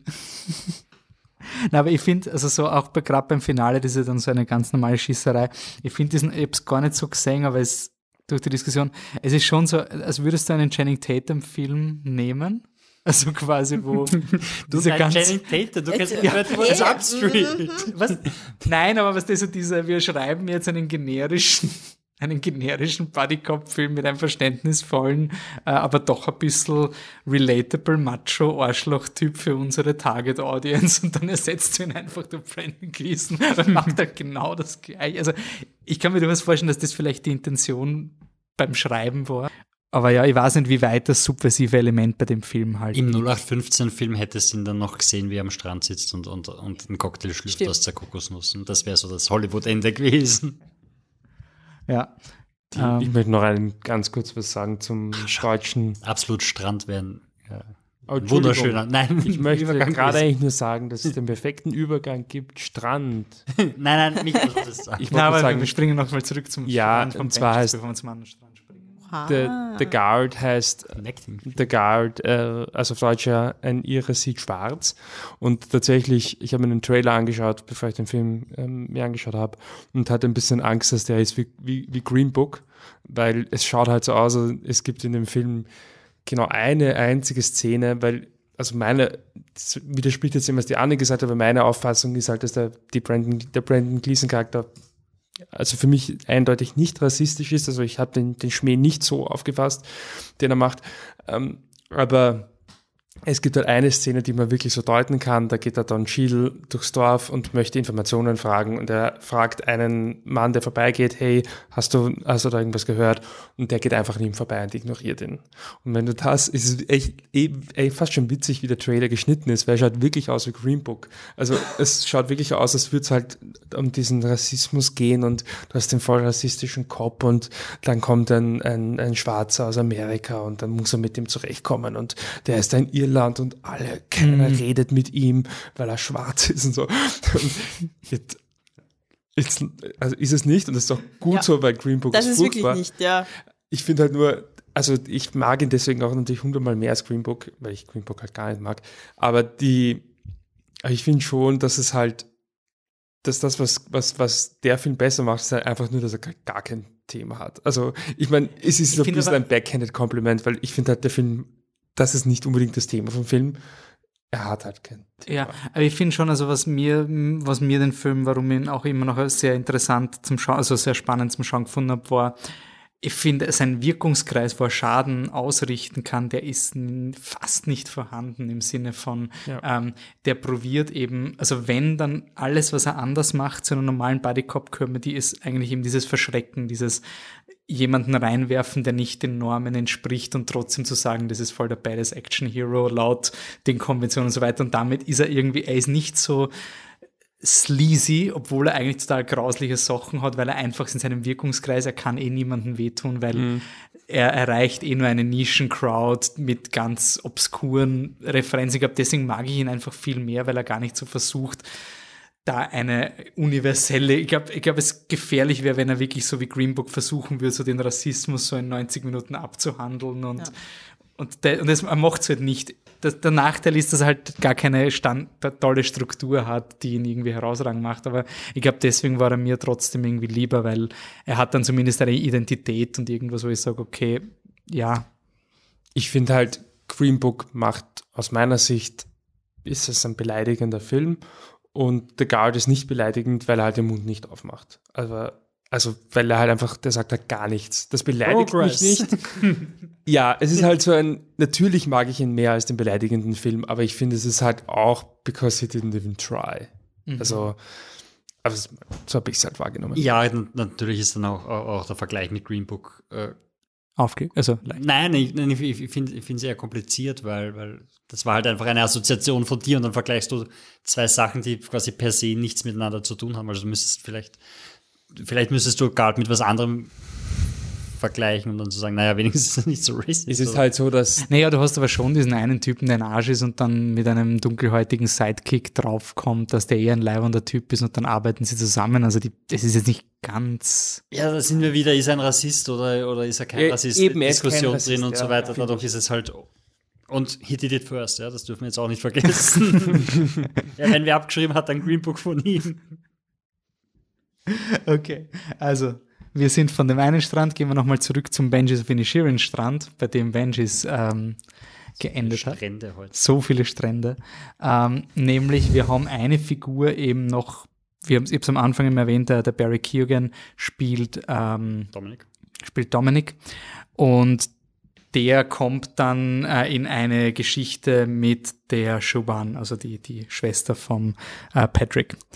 Und was, was ich bei Benjis dann sehr spannend gefunden habe, ist quasi, er ist so, er wird ins, ich glaube, wer Benjis von vor 20 Jahren geschrieben worden ich weiß nicht, wie gut unsere HörerInnen so literarisch sind. Die Leiden des jungen Werther, ich weiß nicht, ob ihr das kennt, das ist so ein Suda-Roman, wo so Typ, ich bin so arm und Mausi hat, ich, ich traue mich nicht, ihr was zu sagen und jetzt bringe ich mich um. Also so Liebesschmerz voll arg verarbeitet und Weltliteratur und ganz, ganz wichtig. Aber es ist natürlich aus der Sicht von nur einer Person. Also es ist die emotionale Wahrheit dieser einen Person, die nicht weiß, was die andere Person denkt. Und der Barry Keoghan-Charakter hätte halt quasi, ich glaube, vor 20 Jahren wäre nur seine Seite erzählt worden, wo er halt unsterblich verliebt ist in diese Schuban. Sie gibt ihm dann eine Abfuhr und dann ist es sehr dramatisch, weil er springt dann von einem äh, von der Klippe und sein Leichnam wird gefunden. Ja, voll dramatisch.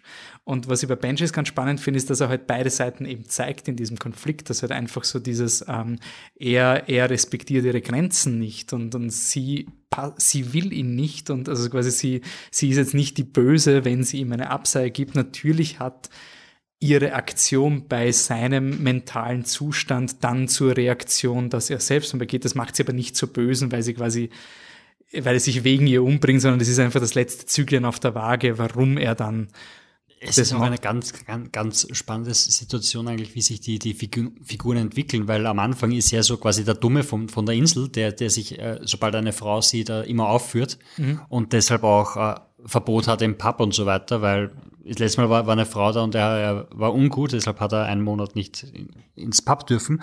Und bei ihr ist er ja auch so, dass, dass sie quasi übergriffig ist oder halt verbal übergriffig und sie ihn halt immer zurechtweist und ist so, du Trottel, du. Aber wie es dann äh, im Lauf der Dinge ist, kommst du auch drauf, dass er nicht so der, der, der Vollidiot ist, sondern dass er halt einfach eigen ist, aber, aber durchaus intelligent und verwendet Wörter, die der, der Patrick nicht, nicht kennt, weil er halt doch irgendwie so eine Art Bildung hat. Er zitiert irgendwelche literarischen Sachen, die sie ja kennt, aber sonst keiner.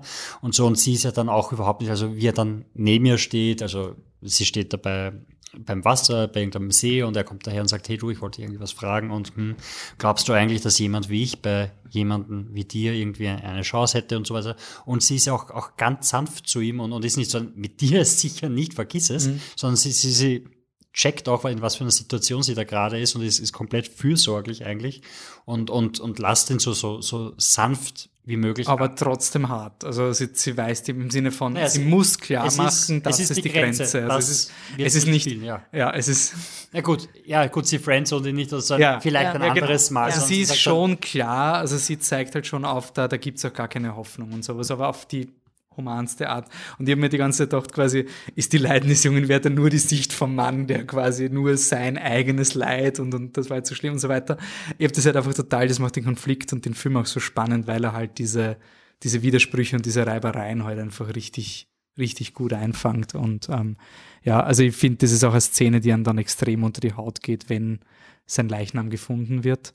Ähm, also ich, also ich habe das extrem vor allem, da sind wir wieder bei der Struktur und, und wie gut einfach der Film geschrieben ist, weil du hast vorher eben so Szenen, wo, wo sein Vater, der der böse Kiewerer ist, äh, sagt so, ja, es ist schon wieder irgendeiner angeschwemmt worden und es, es, es sterben dauernd irgendwelche jungen Menschen, die sich irgendwo um, umbringen, weil sie halt entweder, weiß nicht, sie wollen nicht den Krieg rüber oder es, es gibt, alles ist trostlos und sie killen sich halt deshalb. Und, und der, der beschimpft sie halt irgendwie und dann nachher findet er den eigenen Sohn. Du weißt so, ja, fuck, mit dem Vater hat er die ganze Probleme gehabt. Der Vater schlagt ihn, der, der Vater missbraucht ihn und, und dann ist, findet der auch noch seinen Sohn genauso sterbend, wie es vorher im, im Film quasi äh, beschimpft, beleidigt hat, die Leute ist halt auch noch ein, ein zusätzlicher Punch. Mhm. Ähm, und da kommen wir jetzt quasi vielleicht ein bisschen die Schiene zum nächsten, also was halt den Film jetzt da langsam so durchzieht, ist so ein bisschen was. Der Film ist ja, also er ist konstruiert, aber er ist ein unter Anführungszeichen realistischer Film. Also er ist schon noch in der echten Welt vielleicht.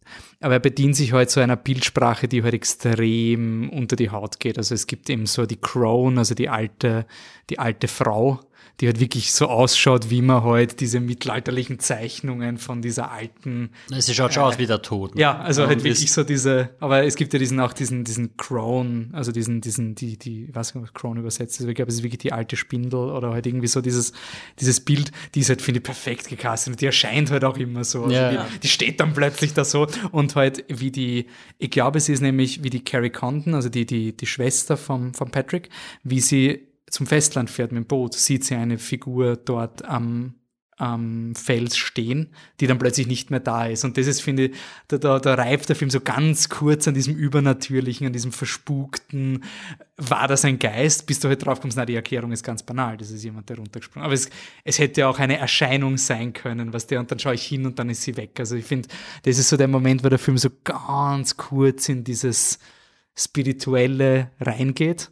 Und ja, jetzt gehen wir gleich mal richtig ins Spirituelle, nämlich das siebente Siegel ähm, ist für, wahrscheinlich für alle, die jetzt zuhören, die sich für Filme interessieren Filmpodcasts hören, ist jetzt jetzt nicht so ein, ein, ein unbekannter Film, 1957 von Ingmar Bergmann.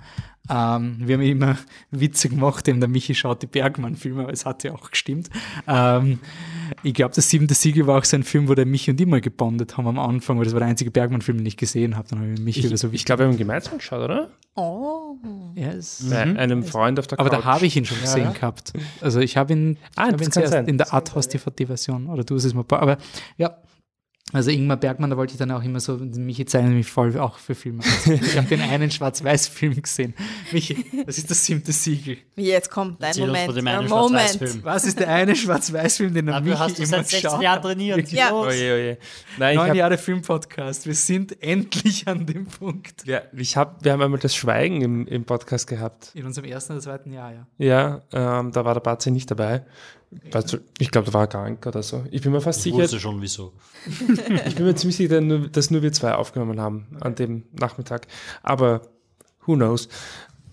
Und, oder kannst du dich erinnern, Patzi? Nein. Nein? Aber das heißt gar nichts. also wir hatten schon mal Bergmann im Podcast. Ja gut, was ist das siebte Siegel? Wir hatten Bergmann, Bergman Island im Podcast. Hm? Wir hatten Bergman Island das im Podcast. Und ich glaube, ich habe auch äh, Scenes of Marriage. Nicht Scenes of Marriage. Äh, Szenen der Ehe, ja. Oh, doch. Ah. Ja aber nicht, aber die, die neue Version. Ja, genau.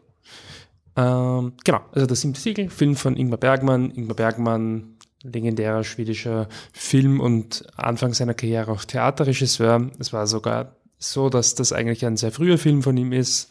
Und ich finde, man, man merkt schon auch noch ein Stück weit kann man eigentlich bei allen Bergmann-Filmen, glaube ich, schon, ähm, oder den allermeisten, vielleicht mit ein, zwei Ausnahmen, schon draufschreiben, dass man ganz gut sieht, gerade die, die 50er Jahre Filme, dass er vom Theater kommt. Also es ist eine sehr, meistens sehr klassische Inszenierung und wenn er quasi cineastisch wird, dann sind es eher sind mal einzelne Shots, oft auch nicht die ganz großen Kamerafahrten, sondern einfach schön belichtete, gut dargestellte Szenen. Aber es ist tendenziell jetzt nicht das, das cineastischste Experience.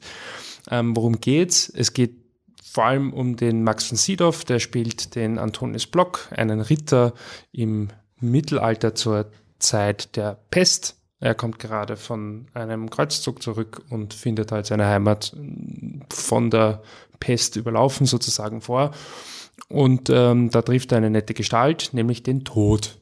Und zwar literally ähm, gespielt von Bengt Eckarott. Und genau, der Tod sagt halt, Antonius, es wird Zeit, das war's für dich.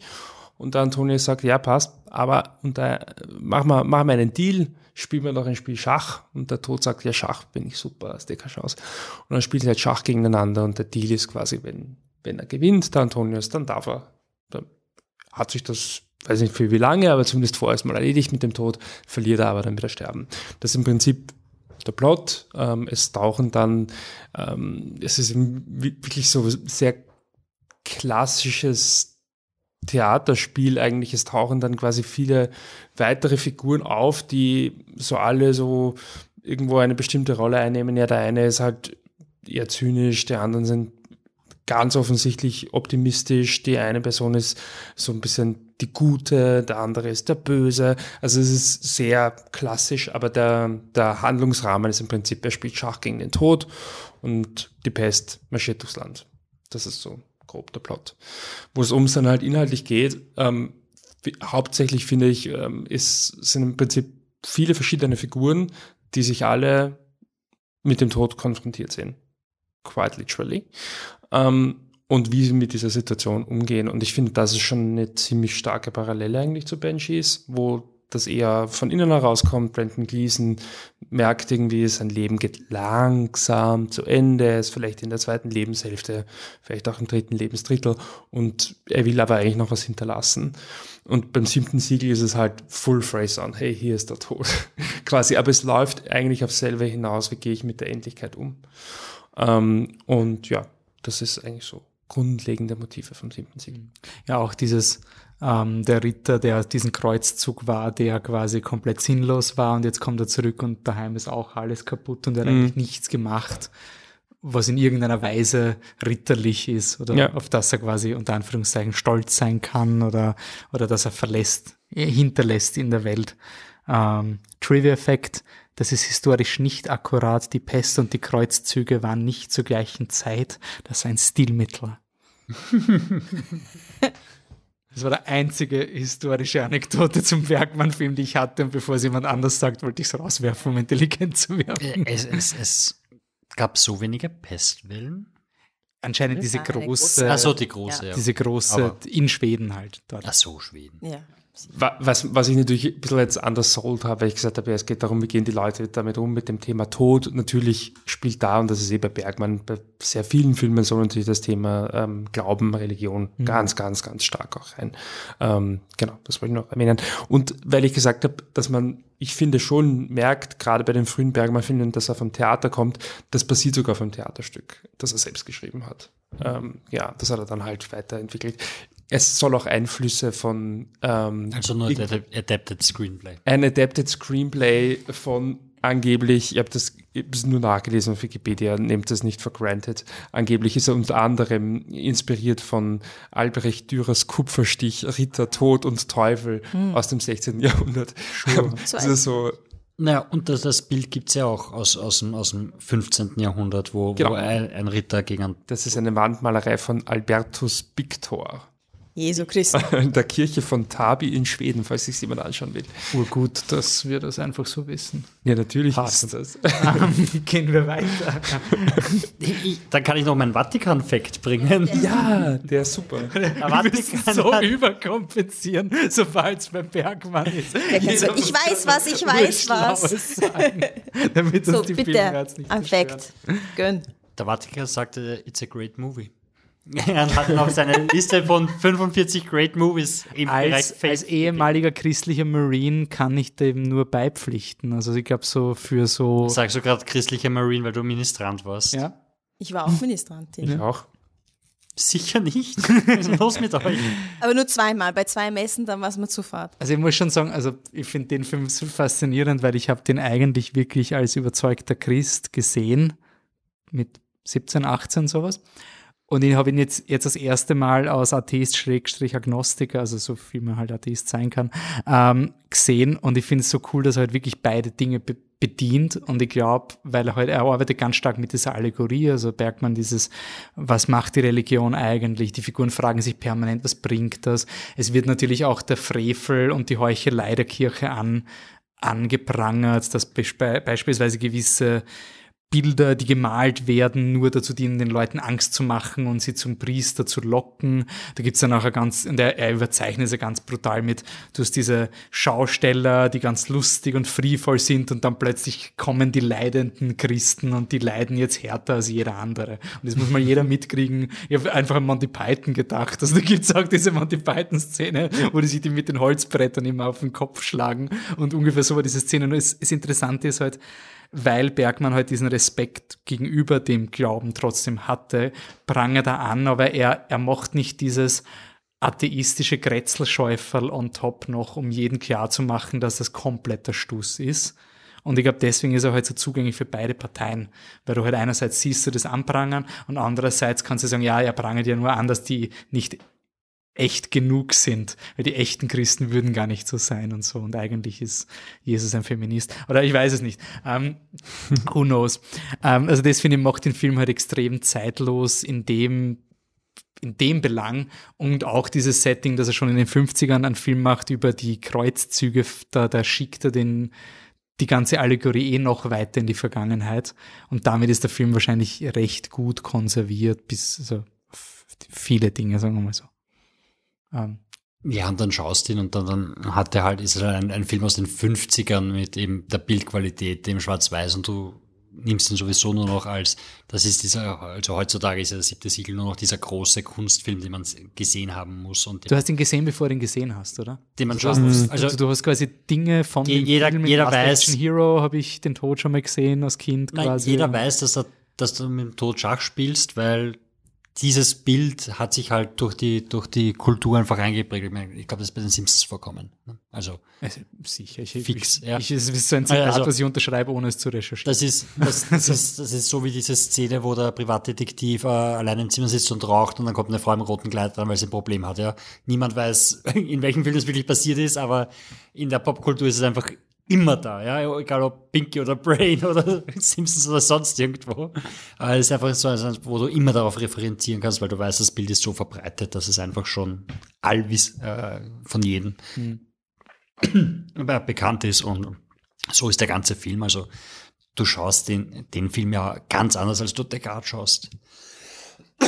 Du schaust ihn ja schon als, als dieses Kunstwerk, das du jetzt anschaust nicht mal schauen, ob er mich überzeugt, sondern so ein, boah, jetzt, jetzt den, den Jetzt, darf ich ja. nicht schlecht finden. Ja, wobei ich muss sagen, ich habe ihn, also ich habe ihn schon mal angeblich gesehen, aber mein Gehirn, glaube, mein Gehirn sagt äh, no. Aber ähm, jetzt habe ich ihn halt so angeschaut, so quasi, ich schaue jetzt mal, ich schaue jetzt mal diesen Film an. So, ich wusste eigentlich, obwohl ich ihn angeblich gesehen habe, wusste ich nichts mehr über den Film. Ich weiß auch die ganze his kulturhistorische Signifikanz wusste ich irgendwie nicht. Das habe ich komplett verpasst. Und deswegen habe ich einfach halt geschaut, wie man einen Film schaut. So jetzt schauen wir, also ich weiß, es ist, er ist wichtig so, aber schauen wir halt einmal. Und war, also auch für mich als ohne diesen Pathos, äh, der mir auf die Schulter klopft und sagt, jetzt schaust du was Wichtiges.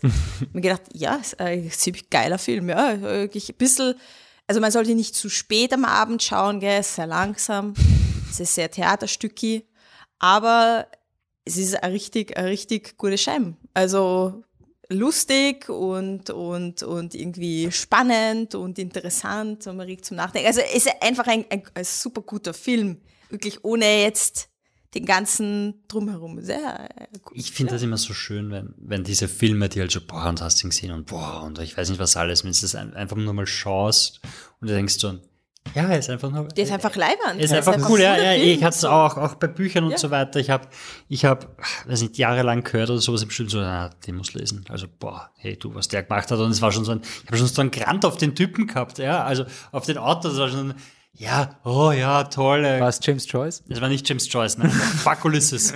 ähm, nein, es, es, war wirklich so, so ein, ah, jetzt wieder Wiederwind, ja, ja, weil er so wichtig ist. Mhm. Und dann liest das Buch nicht so, ja, es ist einfach gut, es ist einfach super. Ich freue mich auf einmal, dass, er anerkannt Voll. wird, weil ja. es passt einfach und, und, und bei, bei alten Filmen auch irgendwie so, so wenn du, weiß nicht, irgendeinen Hitchcock schaust oder sowas und so, ich habe mir gehört, dass der so toll ist und dann drehst du auf und denkst, ja, super. Der war ein sauguter Film so. Er ist einfach leibernd ja. und, und es tut halt urweh, wenn du halt diese Filme hörst und schaust und denkst so, ah, Okay. Ja, hm. genau. Mhm. genau ja. Was, was mir bei Bergmann extrem taugt, ähm, wir, der, der Wolf hat ja vorher gemeint, dass wir quasi uns also überkompensieren wollen, weil es Bergmann es ist wichtig und wir müssen irgendwas Gescheites sagen. Was ich aber eigentlich sau cool finde beim, beim Bergmann, das zieht sich durch die allermeisten Filme von ihm, dass du, du schaust hin und du verstehst, dass du weißt, worum es geht. Also du emotional von den Themen her, du verstehst eigentlich ungefähr, worum es geht. Du verstehst aber auch, dass du es nicht verstehst. Du verstehst ganz genau, da ist irgendwo ein Buch in der Bib, ähm, wo sie, wo, wo, wo sie, was weiß ich nicht, 500 Seiten hat und wo du glaubst, da geht es um alle Bergmann-Filme, aber in Wirklichkeit geht es nur um einen. Ähm, weil, also du könntest sicherlich über, jetzt vielleicht 500 Seiten langes Buch ist ja übertrieben, aber du kannst, Doktorarbeit. du kannst locker Doktorarbeit über das siebte Siegel schreiben und bleibst im Film. Also natürlich über die Produktion und was weiß ich und das und dies. Das meine ich gar nicht, sondern wirklich im Film bleiben, weil da einfach sehr, sehr, sehr viel drinsteckt.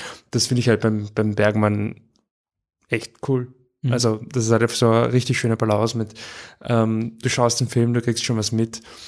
Und wenn es dich freut, setz dich hin und liest was und dann, boah, okay, das war auch noch drin, cool. Ähm, deswegen glaube ich, sind seine Filme halt auch so gut gealtert. Also die, die meisten, die allermeisten Filme ähm, sind echt gut gealtert. Nein, verdammt gut erzählen einfach. Ja.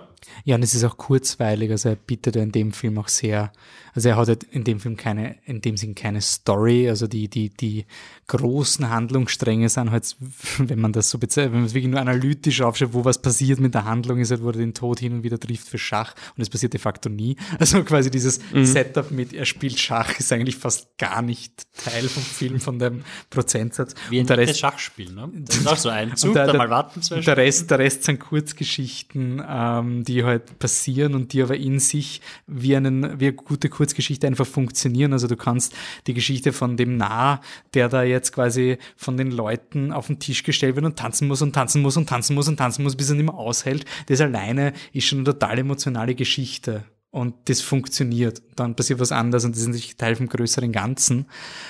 Aber es, es ist, es, du kriegst sehr schnell halt irgendwie eine Gratifikation fürs Schauen.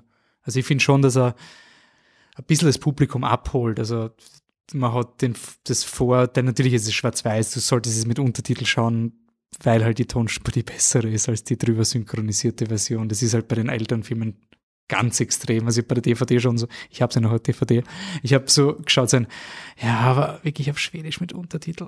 Na, schauen wir es auf Deutsch. Und dann hast du aber dieses Brachiale, wo du wie so, wie so eine Radiosendung, wo du im Hintergrund hörst du, dass da ein, ein, ein, ein Meer war. Und dann so, ich sehe den Tod. Einfach so ganz hardcore Ö1 Morgenjournal drüber gelegt. Das ein, ja, das haut mir gerade den Film zusammen. Also es ist wirklich so dieses, nein, ich muss ihn leider wirklich mit Untertiteln schauen, damit es ein bisschen echter sich anhört als dieses Hörspiel, was auch was einen Effekt hat. Ähm, aber er ist, ähm, er ist quasi ganz, ganz cool und er, er ist ganz klar, was er sagen will ähm, und gleichzeitig verstehst du ihn überhaupt nicht. Also es ist ein bisschen so wie Tenet ist mehr, dass man nicht versteht, aber äh, ich habe hab wirklich als ersten Film an Tenet gedacht, so diesen, ich glaube, ich habe ihn verstanden und dann denke ich drüber nach und weiß eigentlich gar nicht, was er meint in jeder Szene. Aber Tenet ist mehr in your face, du kannst es nicht verstehen. Bei dem Film ich kann mir erinnern, die letzte Szene, wo dann der Tod kommt und alle Figuren quasi bereit sind, den Tod ins Auge zu sehen.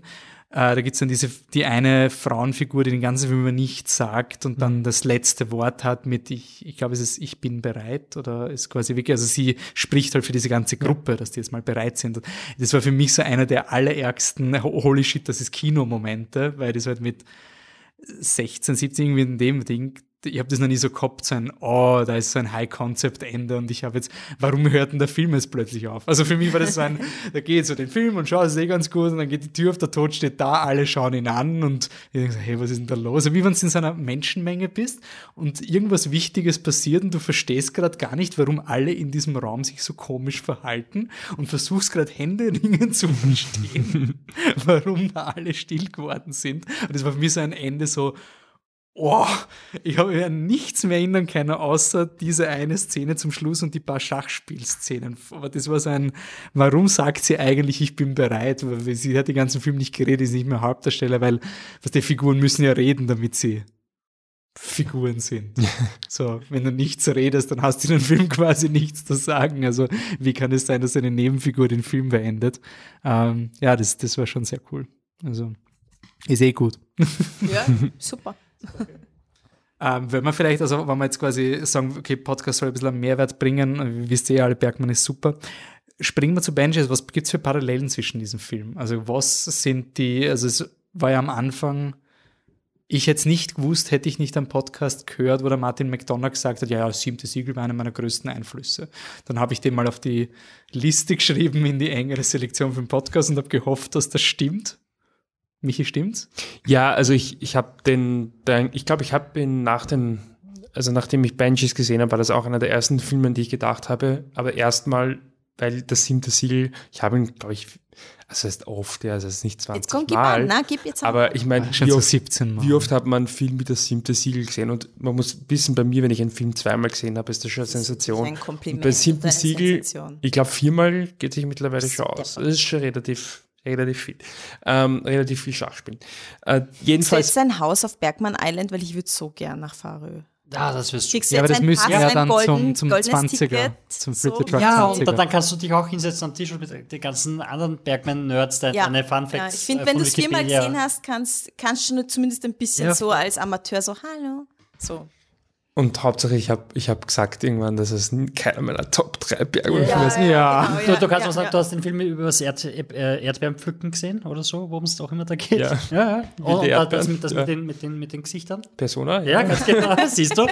Man sagt das mit den Gesichtern Okay. und er kennt sich aus. Das Bewerbungstape für Farö ist mal fertig. Du kriegst schon, Schick mal ja, ab, du kriegst schon das Ticket für die Filme. Ja, absolut. Ich, ich habe nur leider völlig vergessen, worüber ich geredet Die. Parallelen zwischen Banshees und ähm, Bergman Island.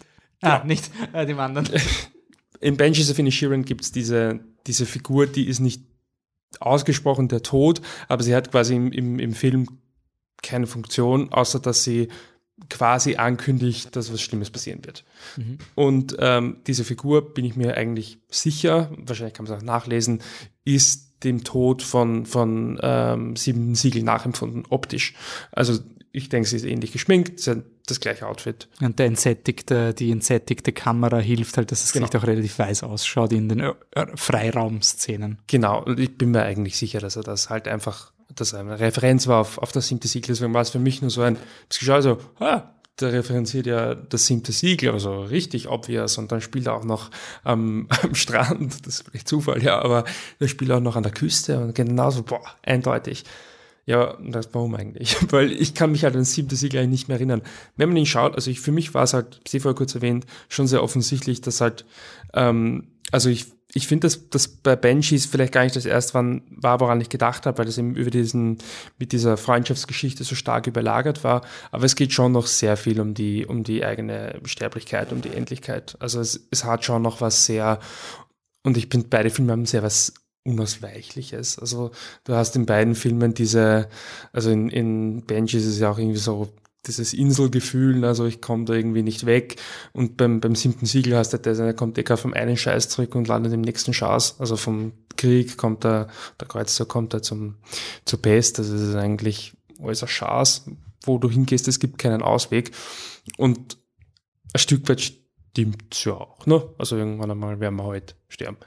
Ähm, ich finde halt, im Benches ähm, ist es halt eher ein bisschen subtiler oder da hat man das, ist, man könnte fast meinen, da ähm, es geht sich zeitlich nicht ganz aus, aber der Brandon Gleason war im Kino und hat das siebte Siegel gesehen und ähm, das hat quasi dazu geführt, dass er die Krise hat. Ja, das Theaterstück gesehen, ne? Ja, das Theater, ja. 30 Jahre vor. auch das wird, glaube ich, schwierig, aber ähm, wer weiß, wann der Bergmann zum Schreiben angefangen hat. Aber ja, so, also ich finde, das ist eigentlich für mich die stärkste Parallele, ähm, dieses Auseinandersetzen mit der eigenen Endlichkeit und was das halt bedeutet.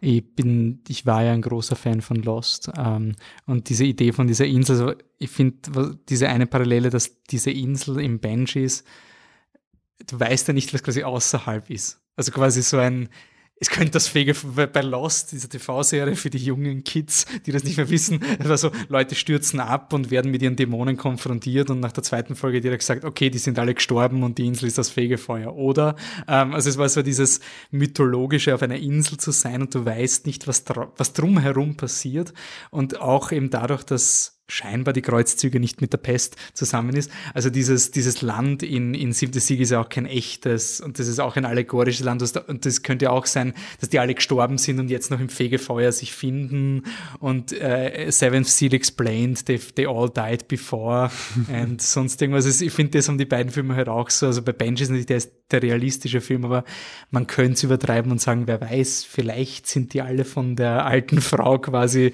die ist der Tod und die, die, jeder schließt schließt noch mit dem Thema ab. Ja. Ähm, und halt auch diese, also dieses Mythologische von der Insel ist in beiden stark, wobei eben bei Siebte Siegel ist es ja nicht wirklich eine Insel, aber durch diesen Strand, es wirkt halt so eng. Es wirkt, also es wirkt der ganze eng, ja. Film so unfassbar eng. Mhm. Halt auch vielleicht, weil sie dann in diesen engen Häusern sind und selbst wenn sie in der freien Luft sind, ist es alles immer am Strand oder halt sehr nahe dort, weil sie halt nur dort gedreht haben. Aber das gibt dem Film halt irgendwie diese, dieses, dieses Isolierte, was irgendwie cool macht noch Einwürfe zu? Ich grübel gerade die ganze Zeit, wo die, also alle, alle Sachen, die schon erwähnt wurden, sind, sehe ich auch als Parallelen. Ich spüre irgendwie, dass noch was ist, aber ich, ich weiß nicht, ich kann es nicht so richtig in Worte fassen. Ich weiß nicht, ob ich das jetzt noch, noch, noch hinkriege. Ähm, ich habe gerade über die Figuren in Siebte Siegel nachgedacht und, und wer quasi, weil eben wenn man, wenn man sich denkt, in der ersten Szene liegen sie ja am Strand bei Siebte Siegel. Und man könnte sagen, ja, das Ending, Flugzeug ist abgestürzt. Das Flugzeug ist abgestürzt. Warum liegen sie am Strand einfach random rum? So quasi, das ergibt schon einmal keinen Sinn. So. Und wenn sie dann wirklich gestorben sind, Weil er der was, hat Lost erfunden. was quasi der, der Tod, der tut sie dann halt verarschen so ein bisschen, so quasi, ah ja, ja, na, du bist eh noch nicht gestorben. Na, sicher, spielen wir Schach, passt schon. So, und was macht er, was quasi macht er dann, als er spürt, okay, der Tod ist nah, vielleicht ist er schon gestorben und was macht dann ein Mensch in dieser Situation? Was ist das Letzte, was er tut oder was er versucht zu erreichen? Und für den Ritter ist es halt irgendwie dieses Heimkommen auf sein Schloss, äh, auf seine Burg, einmal einfach wieder zu Hause einzukehren. Aber für seinen Knappen oder seinen Begleiter da, was ist für den das Goal? Für den ist das Goal, dass er, dass er irgendwie halt einfach den, den anderen unterstützt und für den opfert sich auf eine Art für ihn auf, aber ist ihm auch intellektuell oder irgendwie ist er viel bodenständiger und, und schaut so ein bisschen runter auf das Geschopperl, so ja, der, der Ritter, der sucht da nach irgendeiner, irgendeiner Bedeutung. Legen, gibt's eigentlich überhaupt? Der absolute Zyniker? Also das sind so diese die, diese Gefühle, die, glaube ich, ein Mensch in sich trägt. So in jedem Menschen ist ein, mhm. ist ein Glaubender, der irgendwie gern hätte, dass da ein Sinn dahinter ist und ja, mhm. und ich suche danach und de, dann gibt's noch diese, diese zynische Stimme hinein, die sagt, ja, ist alles eigentlich eh komplett wurscht, wir malen auf das Bild ähm, den, den Tod drauf, damit alle in die Kirche rennen, so quasi. Dann gibt's die, die Marienfigur, dieses bisschen unschuldige und warme und freundliche, den Nare, das Lustige, also es sind irgendwie sehr universelle Dinge und ich finde, der, der, ähm, der Colm kämpft halt auch mit diesen verschiedenen Gefühlen in sich, weil er hat halt das Warme, das er für den Patrick empfunden hat. Ganz offensichtlich ist es so. Aber das unterdrückt er. Er, er ist wieso, er möchte halt die eine Person in sich, die eine Stimme in sich irgendwie laut werden lassen und die anderen dafür verdrängen. Und er entscheidet sich halt ein bisschen für den, für den Künstler, den, den Erschaffenden. Und der meint, er glaubt halt, wenn ich alle anderen irgendwie wegdränge, dann wird das schon wohin führen. Und dann, wenn ich diesen Archetypen in mir stark werden lasse, den Rest kann ich aber nicht zulassen, weil es muss jetzt das eine sein. Und indem er sich aber die Finger abschneidet, widerspricht er sich halt selber. Also er glaubt da wirklich dran, dass er noch was hinterlassen kann. Ich, ich bin mir nicht sicher, weil er weiß, wenn er sich die Finger abschneidet, und er tut's, dann wird das wahrscheinlich nicht mehr funktionieren. Und warum er tut ein Mensch? Weil er kann ja ist, nicht mehr. Geigen spielen. Mhm. Und wer tut denn sowas? Jemand, der in Wirklichkeit auch nicht so richtig an sich, also der trotzdem zweifelt, trotz diesem harten ähm, Cut, den er macht und dieser Entscheidung, so ja, und ich, ich glaube an mich, ich mache das jetzt und alles andere ist mir scheißegal, aber glaubst du wirklich an dich? Schneidest da trotzdem Finger ab. Also es ist immer dieses Kämpfen, in, innere Kämpfen, innere Zustände, die gegeneinander sind. Das noch? Ähm, Ich wollte heute auch schon eine Lost-Referenz machen. Ich weiß nicht mehr, wozu. ähm, ich könnte Nein, ich wollte, ich, ich weiß nicht mehr, welcher Charakter das, das war, aber ich wollte sagen, so, so, so wie Jack, die Geschichte von Jack war, der, der a man of science Genau. who becomes a man of faith. ist die Geschichte von Das Padre, Ja, a happy man who becomes a, a angry man. Ja, Ah, okay. genau so. Die- Äh, ja. Weil man auch sagt, das ist auch eine, eine sehr inspirierende Anekdote, wenn man sagt, es geht ums Vermächtnis, auch die Kunst. Also angenommen, wir nehmen jetzt den Brandon Gleason-Charakter aus Banshees, der will ein Kunstwerk erschaffen. Wenn wir jetzt jemanden nehmen wie den Max von Sydow, der in diesem epischen Werk, das alle kennen, die die Simpsons geschaut haben und alle anderen Referenzen, die datieren, wie alt wir sind, ähm, quasi der hat ja ein Legacy. Also an den diese Kunst erinnert man sich. Dann hat er auch noch im Exorzisten mitgespielt, glaube ich, oder? Ist er auch der, der Pate gewesen? Äh, der, also der, der, der Priester. Und dann war ein Nachruf auf nicht Flip the Truck, Max von Sydow, Schauspieler aus Game of Thrones und Star Wars The Force Awakens gestorben.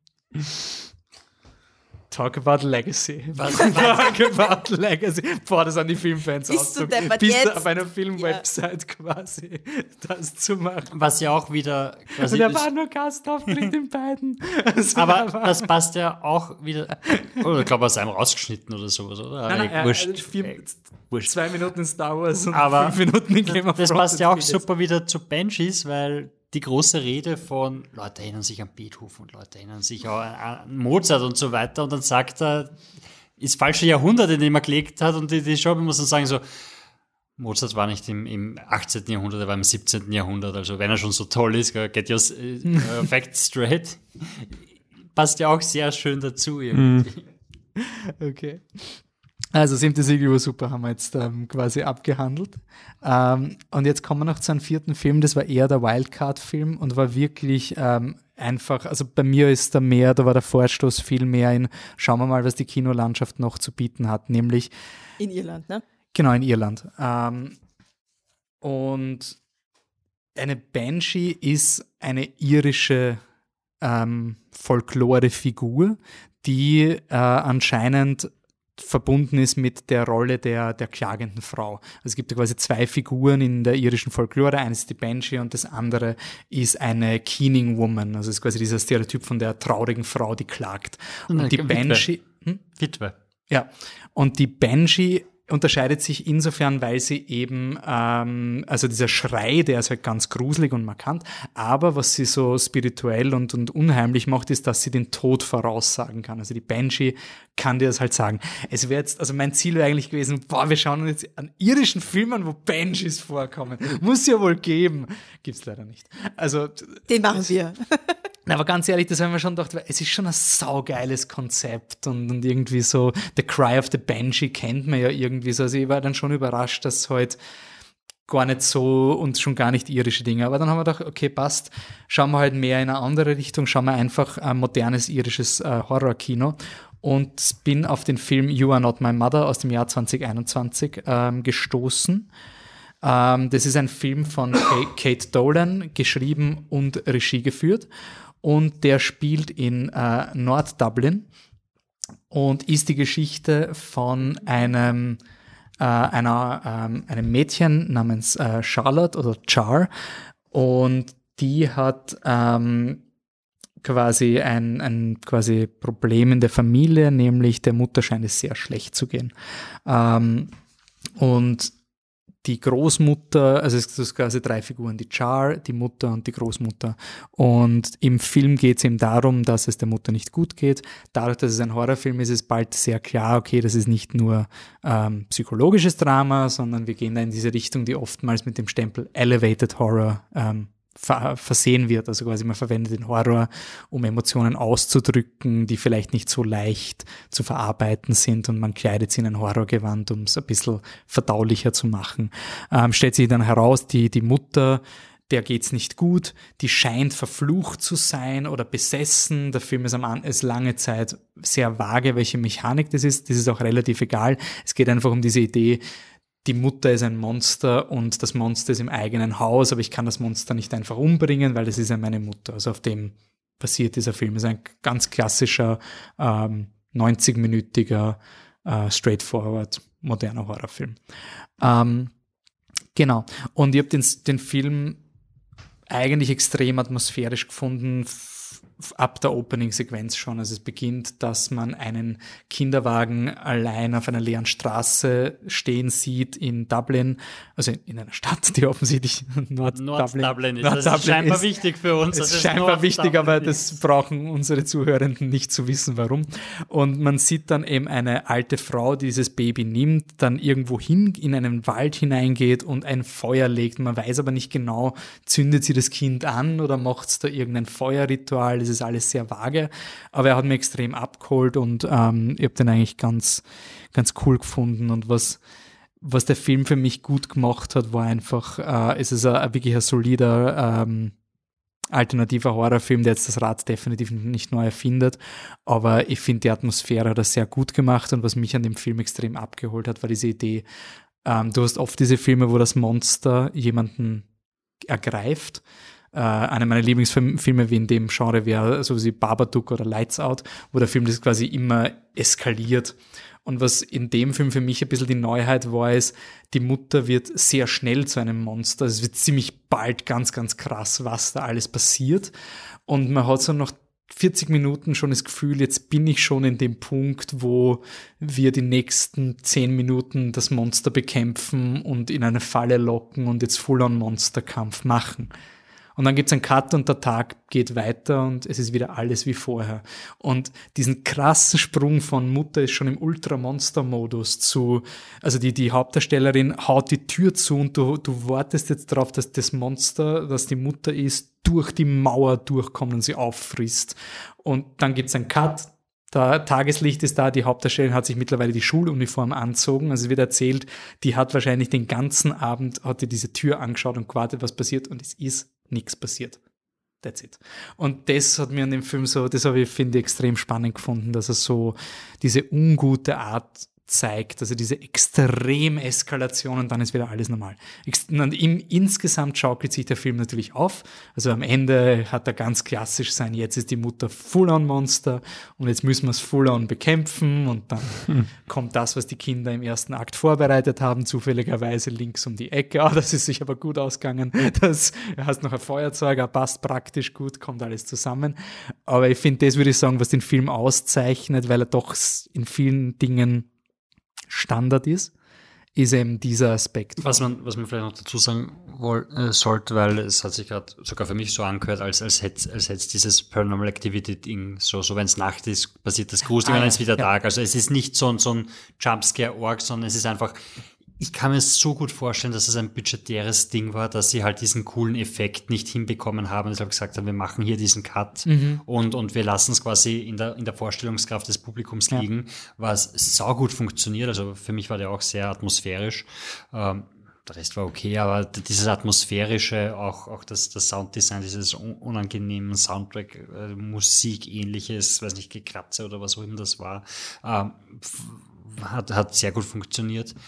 Ähm, aber es ist eben nicht dieses, dieses leise, leise Bumm-Schrecken. Mhm. Also es gibt keine Jumpscares da drin. Es gibt nur so ekelhafte Sequenzen, wo du halt denkst so, okay, gut, irgendwie in, in einer der ersten Szenen, wo du ziemlich schnell rausfindest, okay, gut, das ist nicht mehr die Mutter, ähm, kommt sie irgendwie in der Nacht heim oder kommt in der Nacht die Stiegen runter und sieht die Mutter, wie sie vom Kühlschrank steht und man hat, okay, gut, also die ist schlafwandelt oder hat Hunger und dann steckt sie sich einfach ihren Arm in den Mund rein und, und greift runter bis ich weiß nicht wie tief und dann ist so ein, ja, das ist kein Mensch mehr, der das macht. So, that's it, wir kennen es aus und dann ist halt Cut-Tag und, und man hat immer so das Gefühl, dass sie einfach hofft, dass es ihre Mutter ist, aber mit jeder Sequenz, die sie mit ihr hat, passiert immer irgendwas und es funktioniert nicht. Also selbst wenn sie happy ist und mit ihr tanzt oder sowas, knöchelt sie um und lacht hysterisch und, und auf einmal ist sie auf allen Vieren und jagt sie durch, durch, durch die Wohnung und die Großmutter kann halt nicht helfen, weil das ist selber eine eine verrückte Esoterikerin, die dauernd irgendwelche Holzsachen und irgendwas ausräuchern will und nichts funktioniert.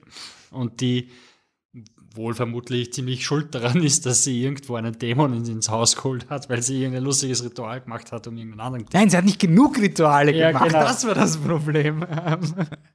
ja, und, und ich habe, also, weil wir ja schon das Ende geredet haben, da ist dann, dann wird sie gejagt, zu Halloween wird sie gejagt, deshalb fällt das Monster, das da herumläuft, nicht auf, weil es sind ja alle verkleidet und dann läuft sie zu so einem Lagerfeuer hin, also das gibt diese Bonfire und da hat dann die, die, die böse Schulkollegin hat ein großes Bonfire gekauft und fangt sie auf einmal ab aus dem Nichts und wirft sie da rein und will sie auf einmal anzünden und du denkst du, what the fuck? Ich meine, that escalated quickly. wirklich. Und dann taucht die andere, die, die, die beste Freundin auf und, und wirft dir dann noch was anderes rein und so. Die beste Freundin weiß genau, dass, dass sie jetzt, wir sind jetzt an dem Punkt, wo du deine Mutter anzünden musst, also hier ja. ist das Feuerzeug. Und, und kommt, alle Figuren wissen am Ende. Es kommt alles so brutal zusammen, sein, ja. dass, ich, ja. dass du auch das Gefühl hast, ist das ein Erstlingswerk, wo du halt so, das will ich noch schnell machen und das will ich noch machen. Und dann habe ich nachgeschaut, das ist nicht das Erstlingswerk, aber es, es wirkt halt. Ja, aber, aber der erste Spielfilm, der erste Langfilm. Der erste Langfilm. Ja. Also sie hat halt TV, also ich glaube, das ist das erste Mal, das ist auch das Drehbuch von Kate Dolan. Ähm, das ist wahrscheinlich das, wo du erstes Mal komplett frei bist. Wenn du TV machst, bist du ja trotzdem in einem Schub drinnen und jemand ja, ja. anders Quality managt dich. Und da bist, ich glaube schon, dass es das erste Mal in einer langen Version war, wo sie komplett auf sich allein gestellt ist und dementsprechend, ich finde es, es ist für mich war voll ein Erstlingswerkeffekt. Ja. Also wirklich mhm. so dieses, der gehört auf Slash, finde ich, so ein Film. Ja. Also so, das ist eine New Voice im Horrorkino aus Irland und wer weiß, was sie noch macht und so. Ähm, und ich finde auch, dass, dass da einiges drinnen ist. Also ich bin, bin rein vom, von der Machart finde ich es genug da. Und ich finde schon das Schwächste am Film ist das Drehbuch. Also das ist halt extrem konventionell. Ja. Und der Film hilft sich, finde ich, nicht, weil er zum Schluss dann noch eine ganz schöne Scherbschlaufe drauf gibt. Also quasi die letzten drei Minuten beenden, also alles, was am Anfang vom Film eben ist, siehst du eben eine alte Frau, die ein Baby nimmt dann denkt man so, okay, warte nur, das ist die Oma. Das Baby wird wahrscheinlich dann die Hauptdarstellerin sein, weil die Oma schaut relativ gleich aus, kann quasi nicht ihre Tochter sein, sonst irgendwas. Und man weiß am Anfang nicht, weil da eine Oma de facto ein Baby anzündet, ist die Oma nicht auch die Böse. Und der Film zeigt dann auch, wie die Oma total ungut zur eigenen Tochter, also zur Mutter der Hauptdarstellerin ist. Gibt es eine Szene, wo die Mutter versucht zu kochen und irgendwie was Schönes für die Familie zu machen und die Oma geht vorbei und haut halt diesen diesen Topf um und verschüttet das liebevoll gekochte Essen. Da habe ich am Anfang noch nicht gewusst, okay, wer ist der Böse? Aber am Ende durch diese Schärpe ist ganz klar, Oma war immer gut, Esoterik war immer richtig. äh, Im Verweigerer, hey ho. Ich weiß es nicht. Also es ist wirklich so ein, diese letzten fünf Minuten oder so sind so ein, dass, wenn du das nicht gesagt hättest, da wäre richtig spannende Reiberei. Und das muss man vielleicht auch lernen als filmschaffende Person, dass man nicht alles Vollgas beendet. Aber ich finde halt, der Film schießt sich in den letzten drei Minuten, das ist für mich richtiger Case Study von, wenn du die letzten drei Minuten rausschneidest und in der Szene endest, wo sie das Monster anzündest, das Publikum zurücklässt mit, hat die Hauptdarstellerin gerade ihre eigene Mutter anzünden? Oder ist es eine Allegorie für, ich schließe damit ab? Erzeugst du, finde ich, viel spannendere Reibereien, als wenn du danach sagst, ah, by the way, die Mama ist wieder heimgekommen, die Sonne scheint, ah, die Oma ist halt tot. Aber abgesehen davon geht es uns allen gut. Das, das finde ich, ist echt schade bei dem Film. Also die letzten drei Minuten auf Pause drücken und, und Film abdrehen. Und dann, dann gibt es, glaube ich, spannende Diskussionen. Ja, ich, ich weiß gar nicht, ob es so, so spannend wäre, weil eben diese Figur schon so so arg gezeichnet ist, dass die Frage, ist sie jetzt ein Monster oder ist es noch die Mutter, hat sich mir nicht mehr wirklich gestellt, weil sie schon so über, also so eindeutig böse war mit, mit den Haaren, die ihr runterfallen und, und das Gesicht, das ihr ver, verrutscht quasi. Mhm. Eine Szene, wo sie, glaube ich, Ja, also ab dem Moment, wo die Oma der, der, der Hauptdarstellerin die Regeln erklärt, ist es quasi klar. Aber wenn du am Ende das Monster bekämpfst und du weißt aber nicht, ist das wirklich ein Monster oder ist es ein Monster in der Mutter, dann ändert das schon etwas in wie du das Monster tötest. Oder ist die Tochter, also hat die psychische Probleme, das ist gar nichts mit der Mutter. Ja. Ich finde, das ist sogar ein bisschen offen. Für mich war es so ein bisschen Du kannst schon auch. Also, dass der Schluss Realitätsflucht einfach ja. ist und sie redet sich, also quasi so. Naja, nicht, sie redet sich ein, sie hat einfach eine, sie ist psychotisch und hat, hat einen Wahn, hat eine Halluzination. Mhm. So, das war für mich nicht immer so klar, wer jetzt, was jetzt die Realität ist.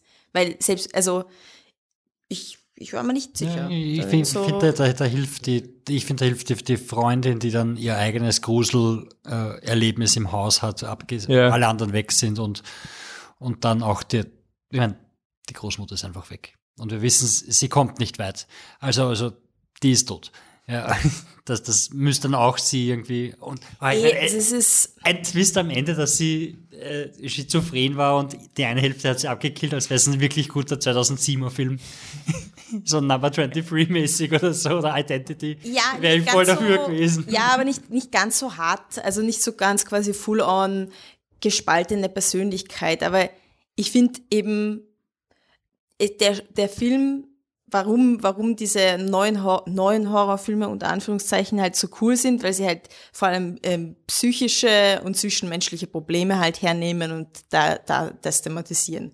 Und in dem Film sind extrem viele Sachen aus quasi schwierige Familienverhältnisse, generationelles Trauma, äh, psychische Krankheiten, die vielleicht weitergegeben werden, die, mhm. ähm, wo, wo ich finde selbst die Großmutter weiß, also das ist einfach schon zwischen der Großmutter und der Mutter. Da spürst du schon, der ist auch schon was schiefgegangen. Ja. Psychisch und auf, also quasi vom Sozialisieren und so.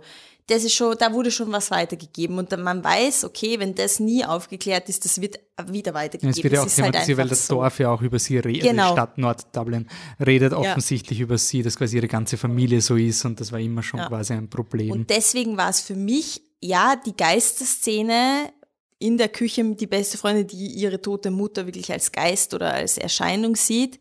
Ja, das ist natürlich schon sehr deutlich. Ich habe das vielleicht auch ein bisschen dann wegignoriert, aber weil ich finde eben, dass die Ambivalenz trotzdem immer da ist, dass es sein könnte, dass die arme Char halt wirklich eine Episode hat. Das ist bei ihr, bis jetzt hat sie es geschafft, irgendwie das von sich wegzuhalten, aber jetzt ist sie halt jetzt ist sie halt krank oder jetzt ist sie in dieser Episode gestürzt, weil das einfach mit der Mutter einfach schon too, much war. Und mhm. jetzt ist sie selber abgestürzt. Also ich finde, für mich war schon eine gewisse Ambivalenz auch da. Okay. Ähm, wobei ich sagen will, dass ich von der psychologischen Perspektive ihn nicht so crazy stark finde. Also ich finde, die Aussagen gehen nicht wahnsinnig tief. Mhm. Also es, es ist sehr schön, dass diese Themen vorkommen. Ich finde das immer super und es gehört auch mehr. Ähm, aber ich, ich finde, das ging jetzt nicht wahnsinnig in die, in die Tiefe. Und was mich dann auch enttäuscht hat, was auch nicht in die Tiefe ging, ist das mit dem Changeling. Also diese, diese klassische Geschichte, die in, glaube ich, von jeder Kultur, die ein bisschen abergläubisch ist, ähm, vorkommt, diese Geschichte von, es gibt da draußen Wesen, wenn der dich fangt, der, der kommt dann als du zurück. Und das ist quasi so eine klassische, klassische Sage. Die gibt's mhm. in Japan, die gibt's in Irland, die gibt's in vielen anderen Ländern. So, du, das kann da passieren, dass dich einer schnappt und dann kommt der, dieses Wesen kommt als du zurück, so. Und ich finde aber, dass es bei dieser Legende ist es auch nicht in die Tiefe gegangen. Das war halt auch so Baseline. Es gibt diese Geschichte und wir kratzen da so dran, aber damit hat auch nichts gemacht. Also ich finde, es ist bei nichts so richtig in die Tiefe gegangen, sondern es war alles so, hier ein bisschen Psychologie, hier ein bisschen Jugendhilfe, hier ein bisschen Changeling und nichts wirklich in die Tiefe und nichts wirklich erforscht, aber atmosphärisch für mich trotzdem auch sehr gut. Also die Atmosphäre absolut, also die hat mich gehabt, aber ich war dann eben enttäuscht, weil es weder da noch da in die Tiefe gegangen ist und die Story so ein bisschen durchschaubar war. Mhm. Ähm, figurenmäßig muss ich was sagen, hat mir der Film schon abgeholt. Also im Sinne von den, den, den Relation. Deswegen habe ich mir gedacht, ich, also das meine ich mit, ich bin neugierig, was sie weitermacht, weil sie offensichtlich ja. Leute schreiben kann, außer halt die, also ich finde die Stephen King Teenager, die böse sind, das kann halt eher Stephen King. Also ja. jemand, dass ich jemanden abkaufe, dass eine Person von, von heute auf morgen jemand erstecht, das, da gehst halt zu Stephen King, der kann das ganz gut, da glaubst du es ihm sofort, auch wenn er nur drei Seiten dafür verwendet. Bei dem Film war es so das ist zu sehr Stephen King. Also du, du machst jetzt gerade die Psycho-Teenager und das ja. geht nicht. Was mir an dem Film, also ich finde, er hat einfach so ein paar Szenen gehabt, die mir manchmal in den Filmen, die halt so full und natürlich ist Babadook besser. Aber Babadook ist halt immer dieser heightened Film. Also du weißt irgendwie so, jede Szene von der Babadook ist irgendwie so, nicht, nicht echt auf einer Art. Also der, der ist einfach mehr. Also das ist wirklich ein ganz revolutionärer Horrorfilm. Und ich finde, der Film, dadurch, dass er halt so ein bisschen ziellos war, kann er sich so ein bisschen ausscheren und Dinge machen, nämlich, also der Moment, wo die Hauptdarstellerin die Tür zumacht, weil sie ihre Mutter, bei diesem, was der Patrick vorher beschrieben hat, dass die Mutter irgendwas macht am Klo, wo sie sich den, den Arm in, in, ähm, in den Mund steckt. Das könnte man ja auch so interpretieren, keine Ahnung, die, die Mutter hat, ist keine Ahnung, äh, macht so eine erzwungene Erbrechung oder sonst irgendwas wegen, wegen Essen, Essstörungen, ich weiß nicht, wie man das beschreibt. Also einfach in diesem, du ertappst einen Familienangehörigen bei etwas.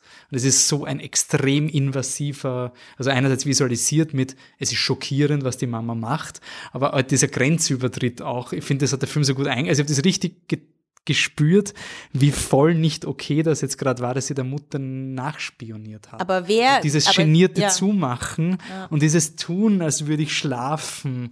Und du weißt nicht, ob die Mutter hofft, dass sie schlaft, im Sinne von, bitte schweigen wir das jetzt tot, dieses Familiengeheimnis, dass das Monster ist oder so. Also ich finde, die, die Szene haben mich so abgeholt und dann wurde es leider durch einen Jump Cut zu einem harten, lauten Schnitt von einem Schlüssel. Das war ein bisschen blöd, aber ich hab, das war für mich so eine Szene, wo ich dachte, geil. Also das, Auch das, die Szene, wie sie, wie sie das, das Zimmer der Mutter quasi von Anfang an äh, inszeniert hat, mhm. war, war ziemlich stark. Es war immer, es ist immer dieses dunkle Loch, schon wie, wie die Mutter die Mutter war, aber halt ja. auch an Depression. Wie auch immer, sie kommt eigentlich nicht aus dem Bett und kann einfach nicht und vielleicht ist auch Burnout, aber whatever.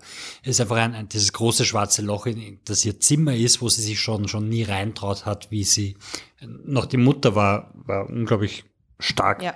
Mhm. Einfach, einfach gemacht und, und ich, ich habe das sogar ein bisschen angenehm gefunden, dass sie alles immer nur so ein bisschen anstreift, weil ähm, es hat dann es gibt dann eben diese, diese, diese, ein, dieses eine Mädchen, äh, das dann quasi so zu ihrer Freundin wird, obwohl sie zuerst der Bully ist und so weiter. Und da haben wir uns dann so, pff, da kannst du halt natürlich auch ganz schnell so eine, so eine lesbische Love Story reinschreiben, weil das gerade Vogue, dass du, dass du das reinhaust und so weiter. Und, und sie hat sich, hat das eben nicht gemacht. Und ich habe gedacht, ja, das ist wenigstens eine, äh, ein Stück Selbstbeherrschung, dass du nicht dieses, den obvious choice machst, sondern mhm. stattdessen so minimal in den Raum stellst, dass da vielleicht irgendwo wer queer sein könnte und es dann einfach der Interpretation überlasst. Mhm.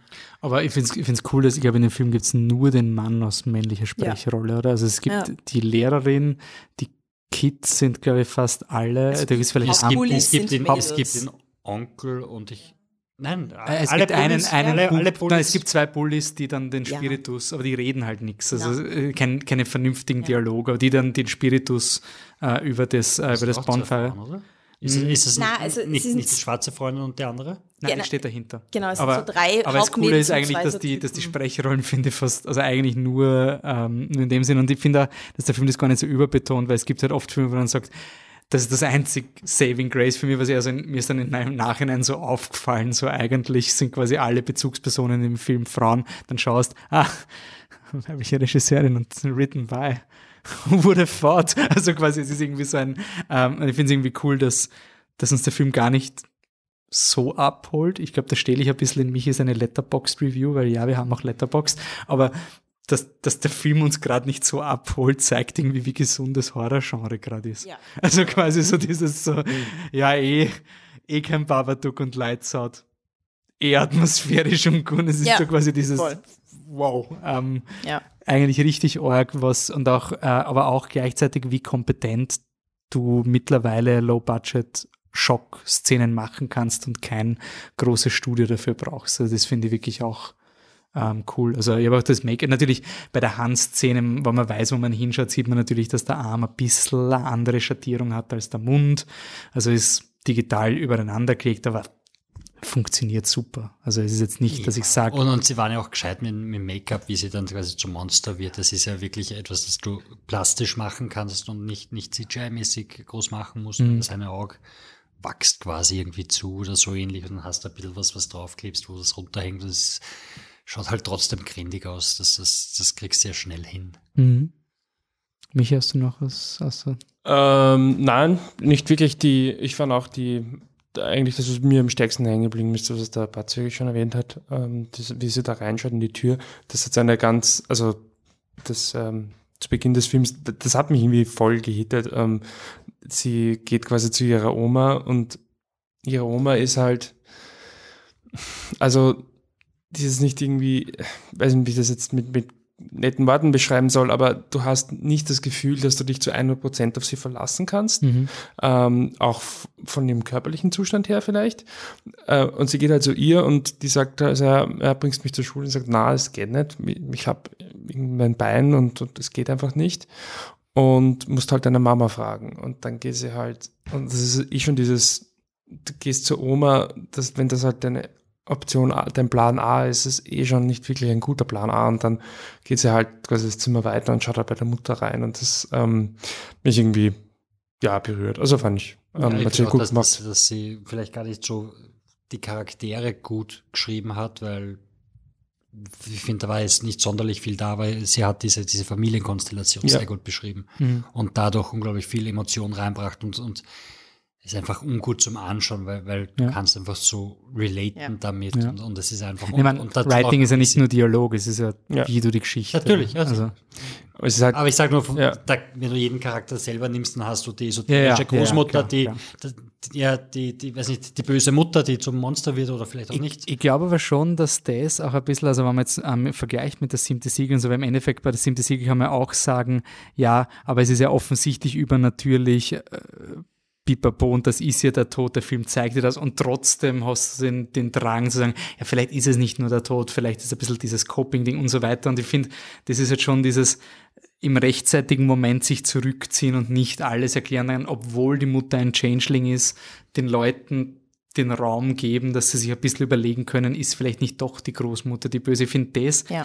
diese, Disziplin fehlt im Film noch ein bisschen. Also eben die, die Großmutter weiß zu viel von den Regeln, die kann dir das zu gut und logisch aufschlüsseln, wie das Monster im Film funktioniert und damit ist das Monster eindeutig ein Monster.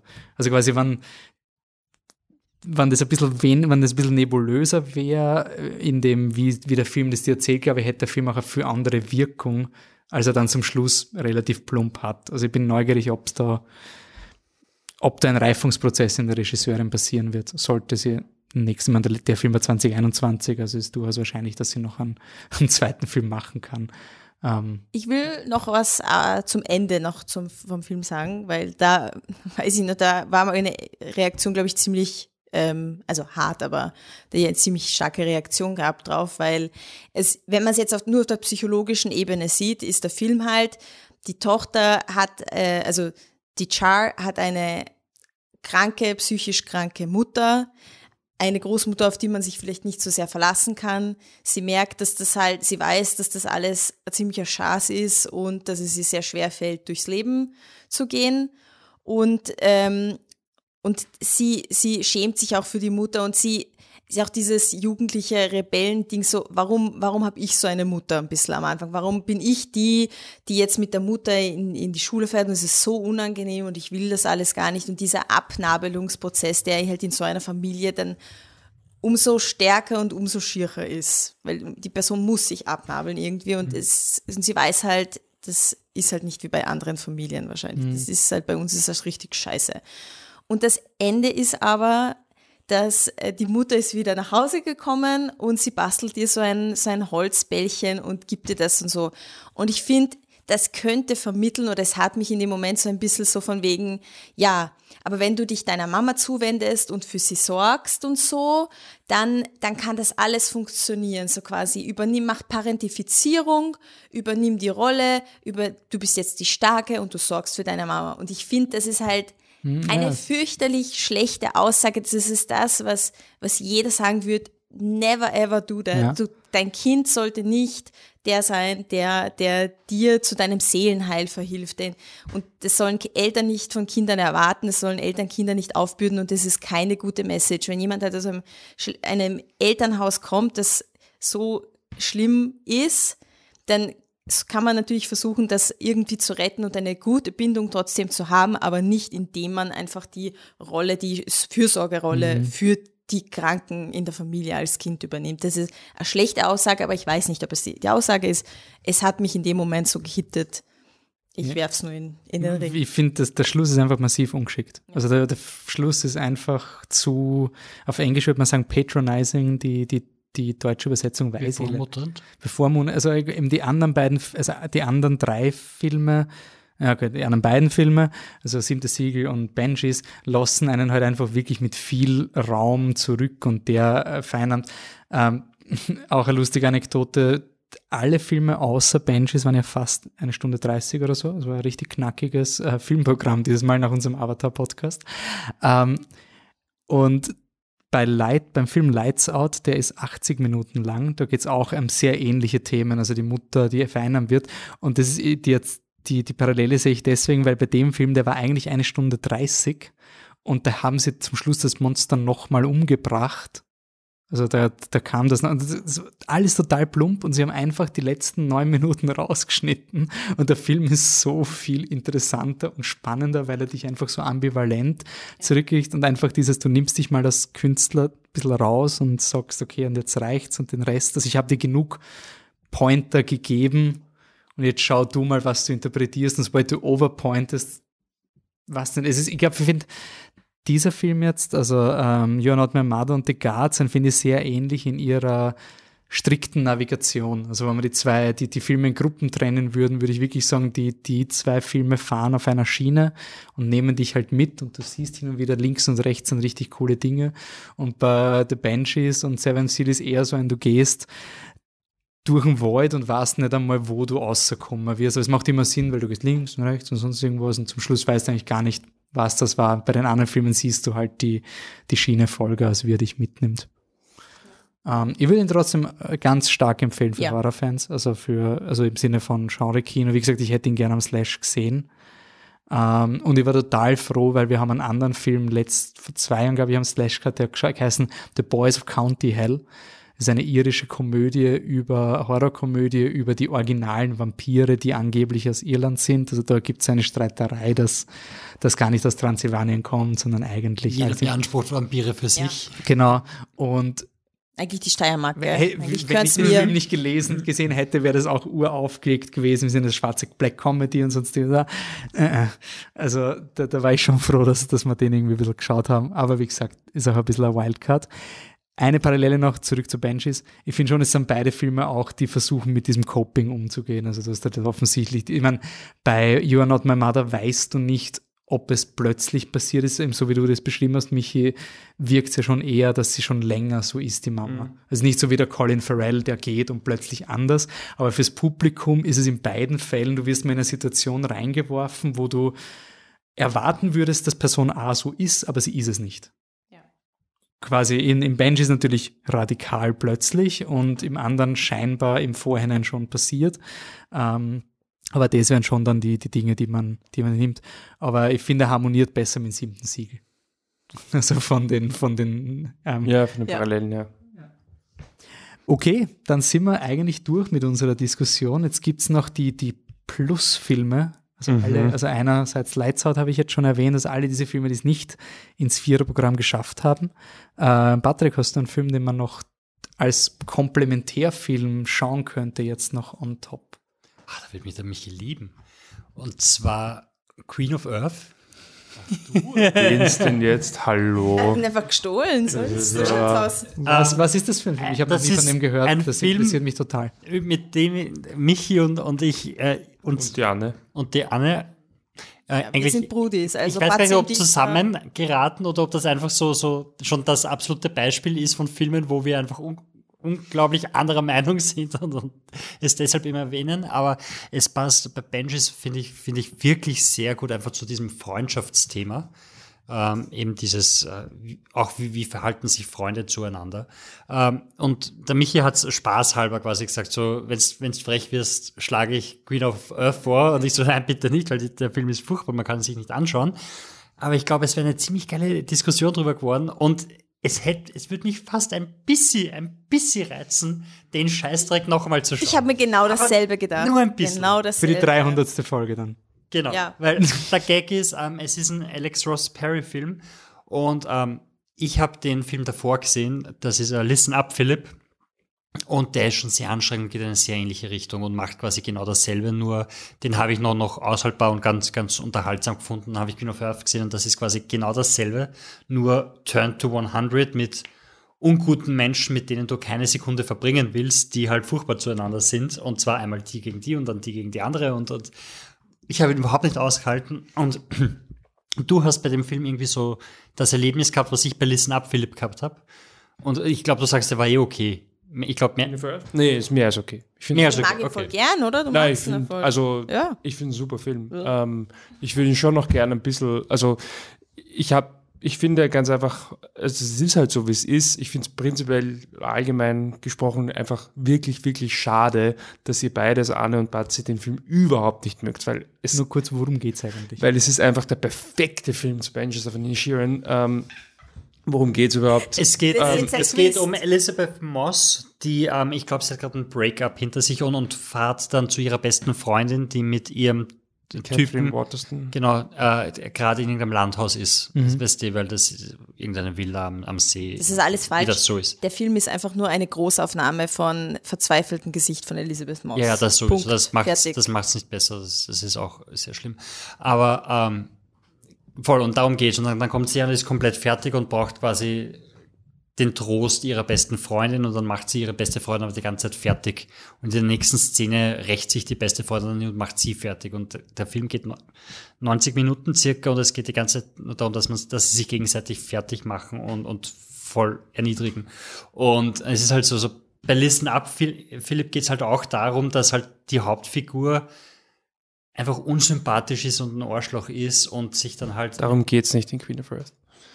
Nein, nein, naja, doch schon, weil Nein, es sind, that's not the es point. sind beide Personen durchgehend That's not Arschlöcher. point. That's not the Deshalb finde ich not the es wäre point. sehr lustig, That's not the äh, point. ihn nochmal zu schauen, weil ich, ich glaube, also ich weiß Wir nicht, ob ich, mieten ihn, uns in Schikaneder. ich weiß nicht, ob ich Truck Screening, durchdrücken würde noch einmal, aber ich glaube, dass 90 die, Minuten. ja, aber das, das tut der Alien-Film auch, den wir geschaut haben. Alter Mist. Deep Cut. Aber ähm, die, ich glaube, es wäre eine, eine wirklich spannende Diskussion. Und, und ich meine, wer weiß, der Film ist, wann ist er rausgekommen? Äh, Phil, äh, Listen Up, Philipp war 2013, 2015. also ja, ist ja auch schon Zeit vergangen. Vielleicht sehe ich ihn ja heute anders. Aber, aber es, es, es ist schon eine ziemliche Mutprobe. Anne, wo bist du eigentlich? Du magst den Film oder magst du ihn nicht? Nein, mag ihn überhaupt Ich mag ihn überhaupt nicht, aber wie mein Gehirn hat wieder gute Arbeit geleistet, einfach gelöscht und nur das Gesicht von Elisabeth Lo äh, Moss so als, als Postkarte übrig gelassen. So quasi, weißt eh, das ist der Film, wo sie so schaut. Und ich so, ja, ja, ich weiß, das ist der Film, aber ich weiß nichts mehr über den Ich, Film. ich bin so auch ein bisschen müde, muss ich ganz ehrlich sagen, dass ich diesen Film schon wieder zu verteidigen. Aber ich kann sagen, für jeden, der Bench of schön gesehen hat und gesagt hat, hey, cooler Film über Freundschaft. Ähm, ich finde halt, dass dieses, weil wir haben auch geredet in Benches darüber, das sieht man so selten, dass es halt einfach eine, eine Freundschaft aufgearbeitet wird wie eine Beziehung. Ja, man sieht selten und das ist echt cool, aber ne, egal, dass es nicht der First Film ist, es heißt nur bei mir so, dass ich mir gedacht habe, das ist halt der nächste Queen of Earth. Nicht besser, nicht schlechter, darum geht's nicht, aber genau dieses Thema hatte schon Queen of Earth und damals hat es mich voll gefetzt, dass ein Film das schafft, dass er eine Freundschaft als ähm, Liebesbeziehung zeigt, ohne dass es irgendeinen erotischen Unterton gibt, Romantisch whatsoever. ist es nicht. Nein, überhaupt nicht. Aber es ist quasi wird genauso gezeigt wie eine Beziehung. Also es wird ganz klar gezeigt, eine Freundschaft ist eine Beziehung, in der man sich gegenseitig, ähm, in der jeder Rollen einnimmt. Und wenn man die verlässt, was das dann für Konsequenzen hat. Der Film ist super. Ich finde ihn super. Ihr findet ihn scheiße. Ist so. Aber lasst euch nicht abschrecken von Patrice Wutrede. Es könnte euch schon gefallen. Und der dauert nur 90 Minuten. Gibt es ihm eine Chance. Ich, ich, Ich finde ihn super. ich bin jetzt reifer geworden und ich bin bereit, ihn nochmal zu sehen. Ich sage, ich, ich gebe, ich will ihm einen Shot geben, so. Weißt Schicken du? wir die zwei in Titanic und schauen wir einfach. Ja. Das machen wir. Was? Ja. Wieso? Weiß nicht, weil das einmal der Plan war, dass ihr zwei Titanic schauen geht und wir schauen uns was anderes an. Das wäre dann. Ich weiß nicht mehr, was Genau. wir uns anschauen wollten. Also, wenn wir, glaub, wenn wir Titanic in den Podcast nehmen, schaue ich auch Queen of Earth. so zu Also zweit, dann- ja. Ich will nicht Titanic auch noch in der Podcast. Ich, habe gerade James Cameron gehabt für drei Stunden oder so. Oh, super. Please not again. Ich will noch sagen, ähm, ein, dann sage ich noch den anderen Film, den ich, oder eigentlich zwei andere Filme, die ich im Kopf hatte, zu dem Dings. Der eine ist ähm, ein Film, den ich überhaupt nicht mag, nämlich Close, ein belgischer Film.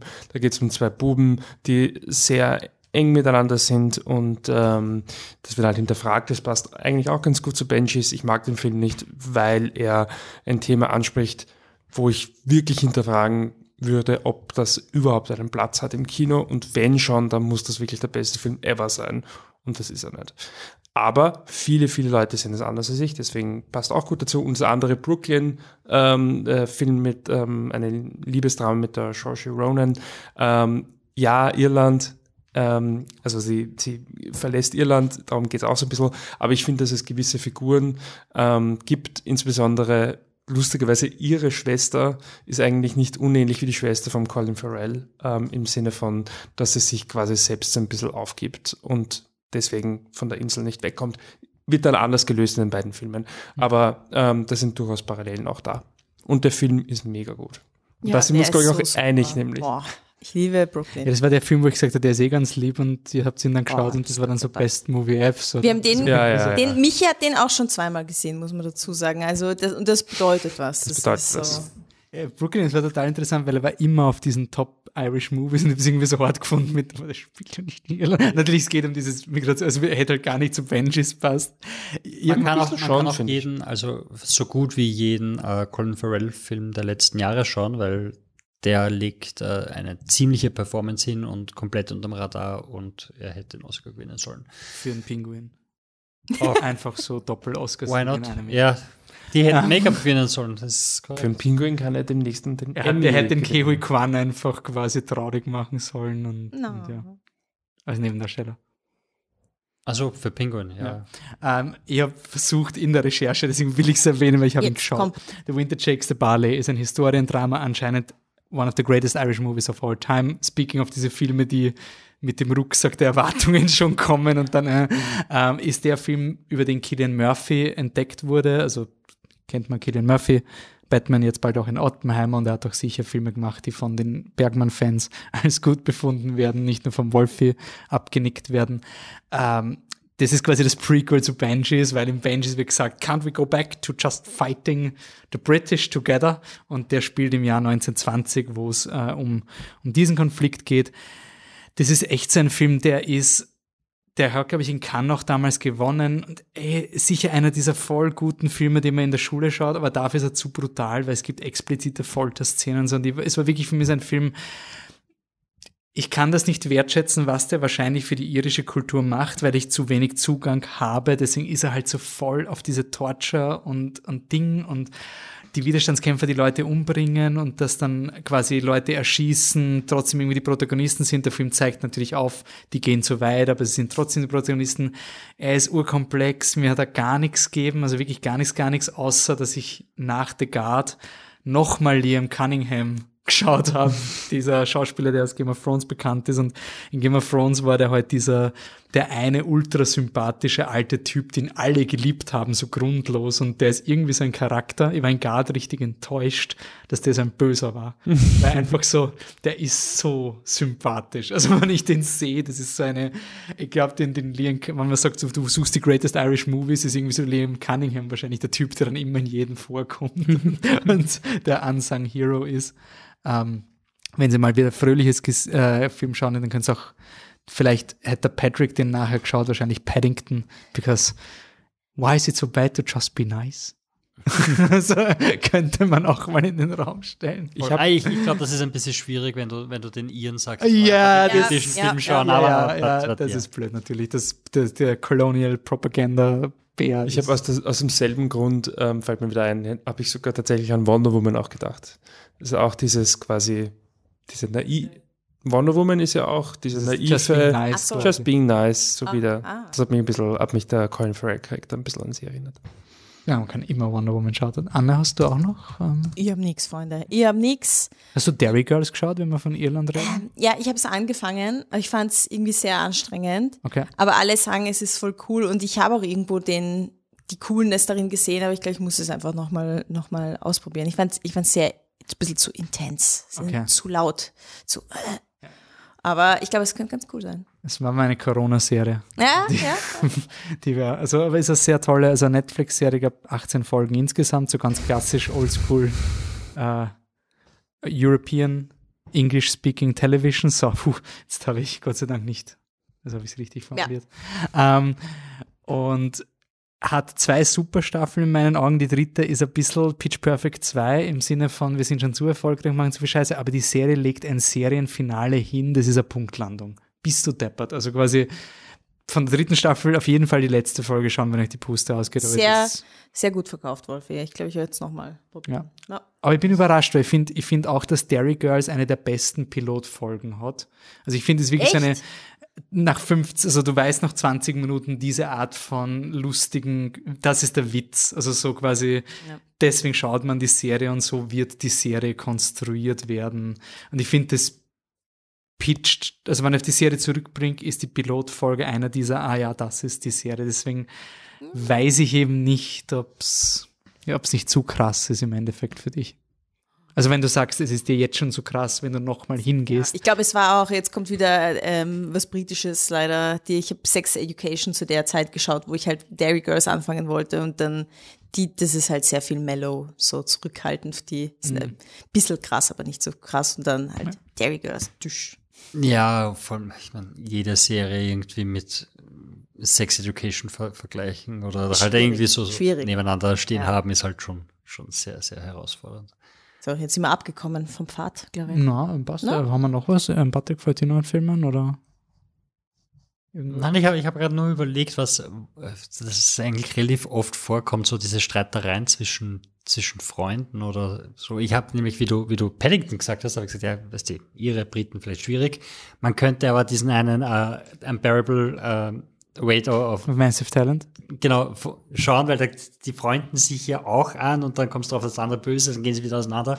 Da wird auch Paddington 2 erwähnt. Ich meine, wenn man sagt, wir haben sie noch nicht im Podcast erwähnt, Filme über Freundschaften, wenn wir einen Film dieses Jahr über eine echt epische Freundschaft gesehen haben, dann war das RRR. Also es ist vielleicht ein bisschen das Gegenteil.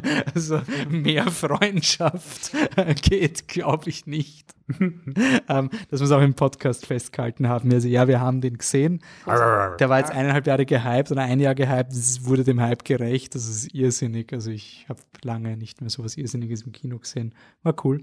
Hat, die, hat nicht den Truck geflippt, aber die brennende Kutsche geflippt. Ist auch ein Achievement. spe- speaking of Truck Flips, Folge 200. Wir haben 128 Filme in einer Madness Face-Off one, 128 Movies enter, one movie leaves after being declared the winner. Also wir werden da das härteste Duell überhaupt haben und wir werden steckt voll mit Flip the Truck Trivia sein. Also es wird nicht nur ein der Film, der Film, sondern wir werden da ein bisschen auch uns äh, ein bisschen feiern, dass es uns schon so lange gibt. Deswegen an der, an der Stelle danke auch, dass ihr uns so lange hört. Ähm, danke, dass ihr den Podcast auch weiterempfehlt. Äh, wir überleben eigentlich nur durch Mundpropaganda. Dadurch, dass wir quasi keine Werbung schalten, seid ihr quasi unser, äh, unser Horn, in, damit wir genauso wie der Brandon Gleason irgendwas hinterlassen. quasi, es gibt Mozart und dann gibt's Flip the Truck. Ja. Und das wird dann quasi irgendwann Bergmann, Mozart, Flip the Truck, Folge 200. Das wird dann quasi so unterrichtet werden und Für, für mich ist es immer das Zitat, ein Zitat aus Künstler vom Scaro, also ein Hip-Hop-Song. Ähm, hat die keiner kennt, hat es die quasi gar nicht gegeben. also empfiehlt uns weiter, sonst hat es uns quasi gar nicht gegeben. Ja. das, Ja, uh. will mir bitte keine Finger abschneiden für, für die nächste Podcast-Folge. Und über, weil 200. Folge, und du hast schon angekündigt, 128 Filme, die gegeneinander antreten, das siebte Siegel ist nicht dabei. Ja, aber es war, also, Ja, ja, ja. to be honest, wir haben es auch so gemacht, dass, äh, dass wir nur Filme genommen haben, die seit Podcast-Beginn 2014 dabei waren. Also sowas wie Captain America, The Winter Soldier, Das Weiße Band ah, da, nicht das weiße Band, das finstere Tal und Nymphomaniac 2, die alle drei im ersten Podcast vorgekommen sind von Flip the Truck, die waren gültig. Das siebte Siegel war nicht gültig. Aber ja, ähm, deswegen werden wir schauen, wer da, ähm, wer da überkommt. Und unser Ziel ist auch ein bisschen, wir wollen da gar nicht den besten Film, also wir wollen ein bisschen eher auch, Ja, ich wenn man es, ja, Wir wollen einfach fetzen. Sag Wollen einfach, ein bisschen fetzen Ich will fetzen, ich will einfach aushauen. Deswegen als Vorbereitung und, noch zwei ja. Podcast-Shoutouts. Also Podcast Nummer 33, Fifty Shades of Ingmar Bergmann. Das haben wir damals gemacht. Ähm, da haben wir geredet über Into the Woods, Jupiter Ascending, Foxcatcher, die Interviews, Selma, Whiplash, Fifty Shades of Grey und das Schweigen von Ingmar Bergmann. Der Podcast war kürzer als diese Folge, die ihr gerade gehört habt. Ja, das ist immer durchgerast. Ja. Und Nummer 173 streiten wir schon wieder. Da fällt anscheinend laut unseren äh, Tags auch wieder Queen of Earth. Oha. Also zwei Dinge zum Nachdenken. Ich glaube, das müsste sein, so ein Bonus-Podcast. Queen of Earth Revisited, einfach nochmal zusammensetzen und sagen, wir haben ihn jetzt alle noch einmal gesehen.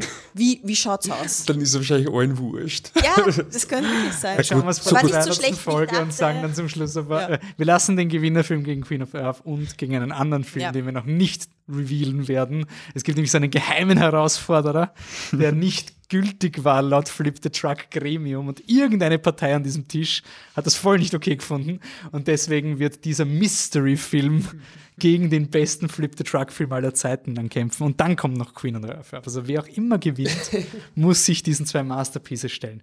Und dann Folge 201 kommt dann auch im Juni wahrscheinlich. Also wir versuchen ein monatlicher Podcast zu sein.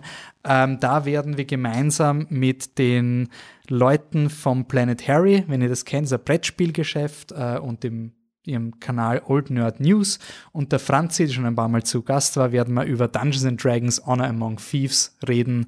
Ähm, bisschen Game Night reinstreuen, die Mumie wird vorkommen, also Brandon Fraser Oscar-Kaliber Performance werden wir auch ähm, Revue passieren lassen und das Ganze mit Pixar in Verbindung bringen. Also das ist das, was euch die nächsten Monate bei Flip the Truck erwartet. Damit danke fürs Zuhören. Bis zum nächsten Mal. Äh, wir sind auf Letterboxd relativ aktiv, würde ich sagen. Ist einer unserer aktiveren Kanäle. Wir sind auf Instagram und Twitter, auf Facebook gibt es uns auch noch, aber das sind wir nur, wenn ich nicht vergesse, das Hackerl bei auch auf Facebook teilen zu machen. also das ist eher so, aber es, es schreiben uns Leute auch auf Facebook und ich versuche dem zu antworten. Bitte nicht böse sein, ich schaue da wirklich nur einmal im Monat maximal rein. Also eher über Twitter, Instagram oder direkt über Contact Flip the Truck uns anschreiben. Äh, vor allem, wenn ihr noch irgendwelche Highlights für die 200. Folge habt, also was ihr mit dem Podcast assoziiert oder der größte Fight oder, oder die, die unfairstes Rating oder so, wehe schon wieder Beste aller Welten gewinnt. Das kann es ja nicht sein. Flip the Truck hört auf, den Gorginger zu hypen. Who Oder knows? Anne widerspricht sich. Anne widerspricht sich, unsubscribed und sonst irgendwas. Also bitte lasst uns das wissen. Damit danke, dass ihr da wart bei der Aufnahme. Danke fürs Zuhören. Bis zum nächsten Mal. Ciao. Tschüss. Tschüss. Tüdelü.